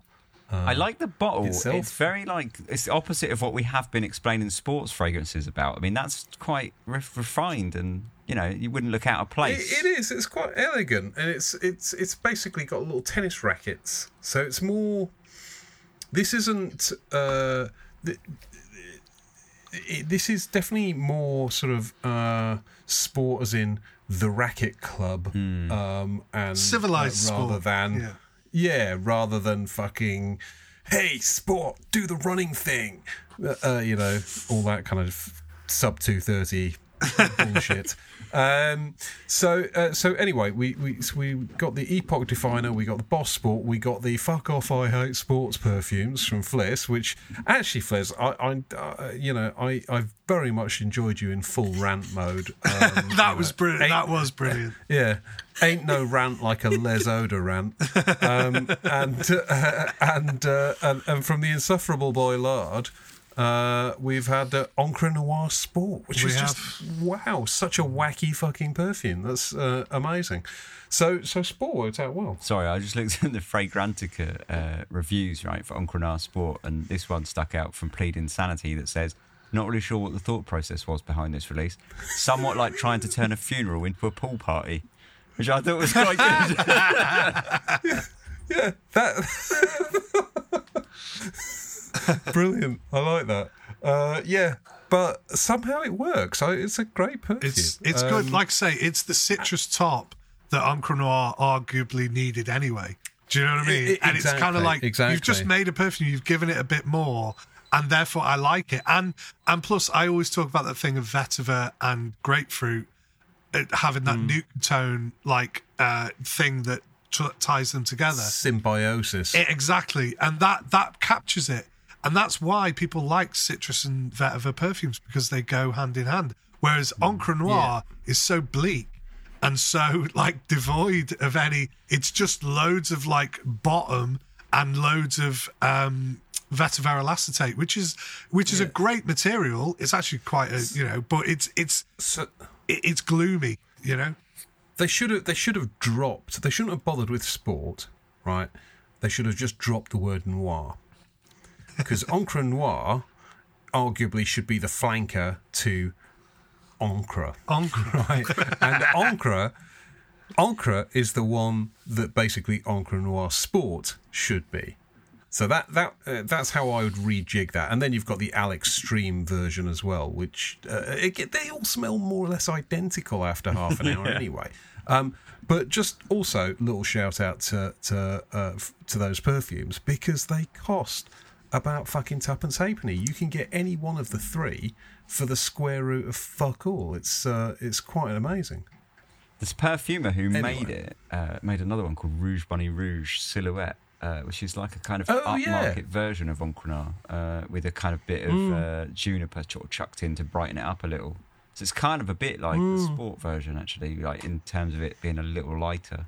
But mm, But does it go sub two thirty? probably not. Yeah, yeah, that's what we need to know. Uh, right, okay, so um, let us move along. Okay, so moving along, we are going to go for, I think, probably our final uh, choice of the evening. Uh, arguably my least favourite genre. No, that can't be true. It's certainly not one of my favourite genres of perfume, though. The gourmand. And we have talked about gourmands extensively before. Fliss. Okay. You can go first on gourmands, and if you pick mine, there's going to be trouble. Although, Oh, um, although I'll give you some reassurance. I don't know what I'm going to say. okay, yet, cool. so- I can't possibly do that then. Um, I'm not a huge gourmand fan. I have a few in my collection, and we were talking about um, things that we have that are gold standard in our collection, as opposed to things that I put up there as like the archetype. Um, Fève Délicieuse Dior. I Yeah, I uh, think that that is pretty much a gold standard. It's it's it's sugary, it's cakey, it's very very cakey. It's like got that Christmassy feel. It's very vanilla-y. It's got all of that tonka in it, um, and I just think yeah, it just it just tastes. You can taste the cake as you spray it on and when you're when you're wandering around. The other gourmand that I have that I do like is Safran Troublant by um, L'Artisan Parfumeur, and it's not a cakey gourmand. It's more like a creamy puddingy. It's very very milky and vanilla-y, and it it smells it smells like a like a milk pudding a creamy milk pudding and it's delicious to wear and the saffron the saffron really really stands out and f- as a as a non-cakey gourmand that's my gold standard Well, saffron is such an acquired taste, isn't it? It's such a weird thing that in food, if you if you like saffron, you're pretty fucking out there. I would I would suggest in terms of your taste. But uh, was, saff- was saffron in food, you mean, rather than saffron in, in perfume? food, perfume. Well, if you enjoy saffron, I think yeah. So, so in, in food, saffron tends to have to be used incredibly sparingly. It's one of those things that you know you have to be very deft with your uh, uh, dosing, as Yeah. it were. Yeah. Otherwise, you know, it'll overwhelm a dish. So, Is that is that the same with perfume and saffron materials? Do you have to be super careful with that? Uh, I think it depends on what you're trying to achieve, uh, which sounds like a bit of a cop out answer, but I think it's I think it's true. I think the mm. perfumes that are uh, overtly uh, smell of saffron, I tend to really like. Uh, but also, you could make kind of a subtle rose, or well, mm. not subtle, quite a big rose. If you've got other big things in there, the saffron can sit in between them possibly. But like, if you're making a saffron like heavy perfume, um, then I would argue that yeah, I think you've got to be. Uh, it's quite an acquired taste because it's very earthy. Uh, it's I, I call it like the twang. I would say it's got like the twang. It's like mm. it's like leather. It's like really mm. in your nostrils, and it's er, like dead earthy and like yeah. It's really I, I love sometimes as well. Yeah, yeah. And I think it's the, it's one of those things that's so complex that it's really difficult to uh, understand, even understand why you like it. You know. Yeah. I I have a um we've talked about the Xenia elements of mm. man range before, and there was some scornful uh, uh, uh, uh, words shared about you know the naming and and arguably having reflected on it, you know it's justified. But passion uh, is uh, the saffron one of that range, and it is fucking stupendous. And now I'm gonna try and dig that out for tomorrow. Um, Okay, cool. Right. So, Fliss, those are your choices. Just sorry, remind me. The the, the second one was saffron. What was your first choice? Fève delicious. Fève delicious. Oh, Fève, yeah. of course. Which yeah, yeah. Can we just? I'll just um the the Fève délicieuse is clearly a great choice because one, it, it, is that people's like quintessential? Is that your um uh what are we saying like archetypal Archetype. Tonka fragrance even?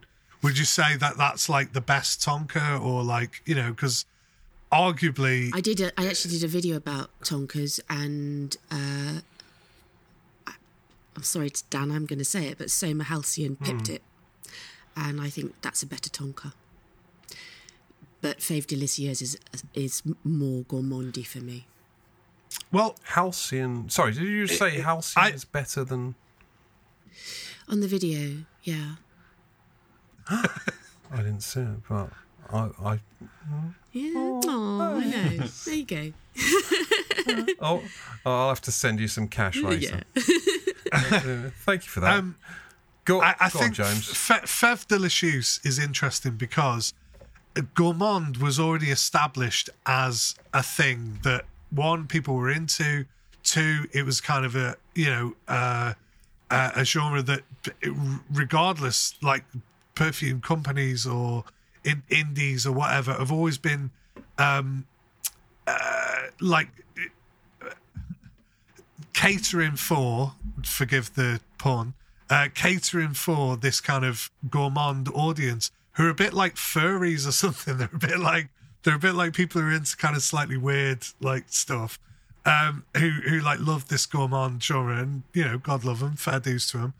But like, I think Fève Délicieuse, not only was it uh, from a, a, really iconic house, uh, a true house, and it came mm-hmm. along. When did it come out? Like 2015, 16? 14, when, when, I I 14 was it? Right. So, up, okay, so. but even still, like that as a thing, it really redefined and it kind of almost brought it to a new audience. And it, it is the one, it is the I, I and it's a great choice. You know, I would say like mm. that is one that that really defines it. Even though, it, like I say, it was already kind of established, but that one really took it to like a whole new, maybe a new audience. I don't know. Maybe I'm talking shit. I don't know. Mm. No, I, I think uh, I think it's a good choice and it's a good analysis. Uh, James, on on that, what is your pick? My pick is chocolate green. If you say uh, Oh, okay. I thought you were going to say Erba Pura then. Uh, chocolate, chocolate, chocolate greedy by Montale, which by is Pierre Montale. Yeah, Pierre, our mate Pierre Montale. So I can be pretty quick about this. Uh, I just think that it was a really impactful chocolate perfume I'm just, I'm just, I'm just giggling at the idea that you can be quick about this. I was just, James has never knowingly been quick about any review. It's, it's, it's okay. It's okay. Okay. Is- well, you'll see. I'll be quick. You watch. You've said that now. so, um, no, but I think like I, I one, I don't really like Montale. We all know that we all think Correct. what we think about Montale, but I think as a as a genre defining like perfume, and it one, I don't own this by the way, so I know we were supposed to be kind of looking at our own collections, but my collection really isn't that like I, I don't really I don't really necessarily have something to suggest for all of these kind of different things that we have. So I'm saying chocolate greedy. I own uh Vanille Absolute by um Montale, which is almost the same thing. It smells like a vanilla wafer, right? And when you wear it, you get literally I remember I wore the last time I wore chocolate greedy, I wore it to work and everybody went, Can you smell chocolate? I can smell cho- why can I smell chocolate? and I was like, That's me. That's me making that like everyone smell chocolate, right? And I was like, that, but that's done what it's supposed to do, right? So I smelled of chocolate that day. Um, but that's only from wearing samples. But the one that I have worn, which is almost the same, to be perfectly honest, is Vanille Absolute, which smells like that, like like a vanilla wafer. I don't, I don't even, I don't even hundred percent know what a vanilla wafer is, but I think it's like almost like a waffle cone or like something. But it's got this vanilla It's those, it's those uh, uh, thingies you get in the coffee shop in Caffè Nero and that. Oh yeah, Surely. okay, yeah, like uh, on, on Yeah. your on your saucer or whatever. Like you usually get them in Europe or whatever, but yeah, that that kind of thing. Um, that's what it smells like to me, like waffly, wa- wafery, vanilla. Um, but the obviously the chocolate one was more towards the cow, like cocoa side of things. That's it. That's all. It smells of what it smells of food. It smells of what it's supposed to. I walked around Tesco once wearing uh, that, and people were going, "Oh my god, can you smell that? Something smells amazing." And I was like, "That's that's that's fucking me, right? I know that's me. It's not even like you're not even appreciating good perfume there. You think that's food. You think that they're making. You think that the the, the Tesco bakery." Are making some kind of delicious like vanilla shit. No, that's me. I, I'm sorry to disappoint I'm your you. Food. It's this- I'm your food, baby. Well, it's this insufferable lard is your fucking food, right? And you're like going, mm, mm, I want that inside me. Be careful what you wish for. Do you know what I mean? That inside me. Hang on a minute. Just, wha- wha- is that what happened? I don't, I don't know. I'm, I'm not sure that's That exactly happen. what happened. Anyway, right. Okay. Good. Uh, good choice. Uh, I don't even know the perfume, but I'm sure it smells basically exactly as it says on the tin uh, of chocolates. Um, but um, um, okay. Uh, Big Worm. What have you got? Well, so You're going to say mine- Fev? No, I was so I Fev was one of the like all came to mind initially, and I was like, oh well, Fev because Mm. like you know that's the archetypal one. But then I actually thought about it, and I Mm. thought, no, no, there's a perfume that takes archetypes right, and it stomps all over them, and it says I am bigger than archetypes, and I am better than archetypes, and it's Eau Noire by Christian Dior. this is slightly Oh God, contentious, maybe. Well, the thing is, well, say it, not it certainly again. is in these parts. you say not again, and I, I get that, and I was like, oh, but I've talked about it before. But fuck, man, if you want Gourmand, this destroy. This is the destroyer of Gourmand worlds. This is this is this comes down and it says cake. Fuck you all. Smash you all up and be the and just take over and just I'm I'm Gourmand now, and it just like rules the now, now I am become gourmand, destroyer of exactly, worlds. exactly. It, it- and you know, it's like like Fliss said, it doesn't have to be cake. Do you know what I mean? Because this is savoury, if anything, but it's food. So you know, Uh, it's certainly food. I mean, it's it's takeaway curry. It's Licorice is food. eff- Curry is food. effluent. I mean, lavender Yeah. arguably is food. I, I'm I'm with you. Food. I'm with I'm with Big Worm. I'm behind Big Worm. Fucking hundred percent, thousand percent. Okay. Okay. Well, I, I went for a I went for a more trad sort of uh, sweet thing uh, with um uh because I actually don't own that many uh, sweet fragrances, and uh, also despite me uh, suggesting the topic for this week, I didn't actually prepare, so I'm having to um, as usual. Uh, and the only one I can think of uh, is Les Indomptables uh, Vanilla Havane. Uh, which is very chocolatey, uh, very vanilla-y. Um, you know, it's got that sort of cacao uh, note, um, but it's also got like I don't know a bunch of other tobacco. I get sort of tobacco, tobacco in yeah. it. It's it's wonderful that. Yeah, but it, it's not. It's not. So it, it's one of those uh, things where when you sort of say, "Oh, it's tobacco," and it's vanilla, and and immediately you know you sort of you think you know what you're going to get, right? But it's not that. Um, even though it does have a sort of dried fruits, it, it just isn't anything close to Tom Ford's tobacco vanilla. No. Um, it, it's uh, thankfully, it's, thankfully. it's a su- thankfully, yeah. yeah. It's um, it's it's a beautiful chocolatey, tobacco-y pudding uh, of a fragrance, and and it's one of the very few gourmands, uh, you know, sweet gourmands that I I wear. So that's you my st- choice. You said it's quite interesting though because you said something there that, that sort of stuck out. Uh, like, because obviously I've picked Noir because I think it's fucking brilliant, but it's not. If I really think about it, it's not like archetypal. Like, really, if we're sticking to the rules, right? But no one's mentioned Tobacco Vanille, and I thought one of us ca- might have.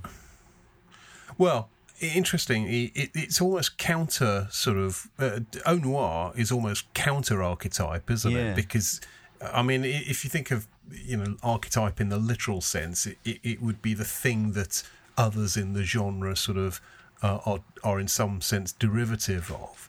Um, and and and I don't think Eau Noire is really uh, a sort of creating a whole range of derivative stuff. Eau Noire sort of stands alone Yeah, absolutely, yeah, in its yeah. kind of uh, uh, you know madness almost, um, and and sort of.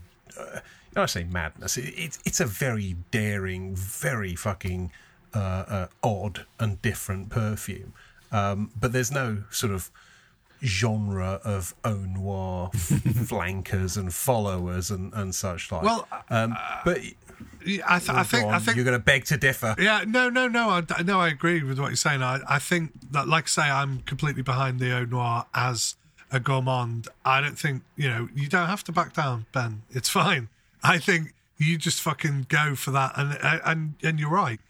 But the, the, the, uh, tobacco vanille thing, I think the crucial thing that kind of rules it out almost off offhand is that it says tobacco in the name of the fragrance, right? Mm. So yes, we all know it's a kind of gourmandy smell. It's got the dried fruits, right? It's got the vanilla, mm. but crucially, it has the tobacco, and tobacco will kind of never be edible, mm. even though. Um, sorry, go on.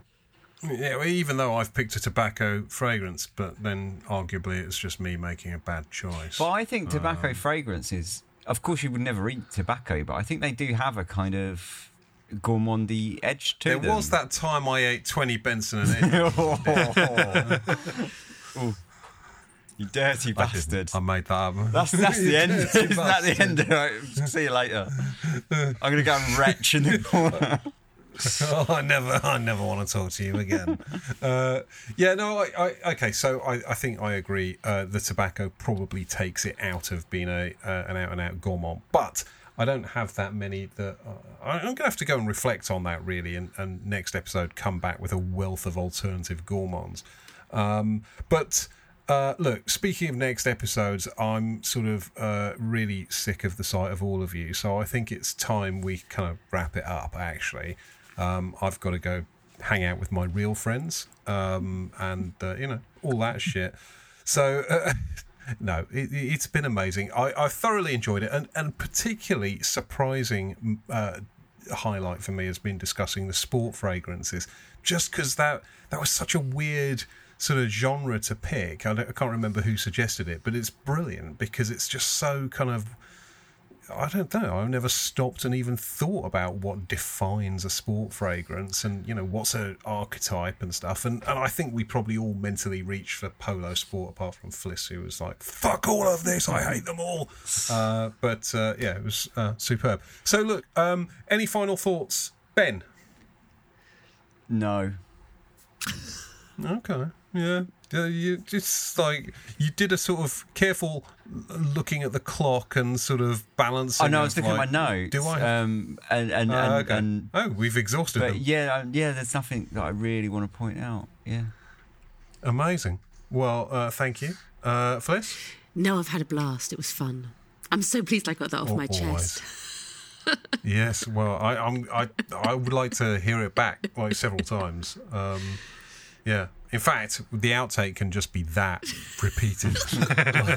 just. I need to hear it again. Uh, right, uh, insufferable lord. What? What say you? I, I'm. Th- that's it. I haven't got anything else to say. I've said enough, frankly. well, I think that I think I think that's probably true of all of us. All right, so look, um, thank you uh, as always. It's been phenomenal, dear uh, listener. Thanks for bearing with us uh, and listening to this absolute car crash of a conversation. Uh, if you've enjoyed it, you may need to seek medical attention. Um, all the uh, blur blur is in the uh, show notes, and so please do get in touch. Um, I personally would love to hear from you. Um, I know uh, James has like no interest in hearing from you. Um, no, that's not true. That's not we true. would all love to. Yeah, we would all love to hear from you.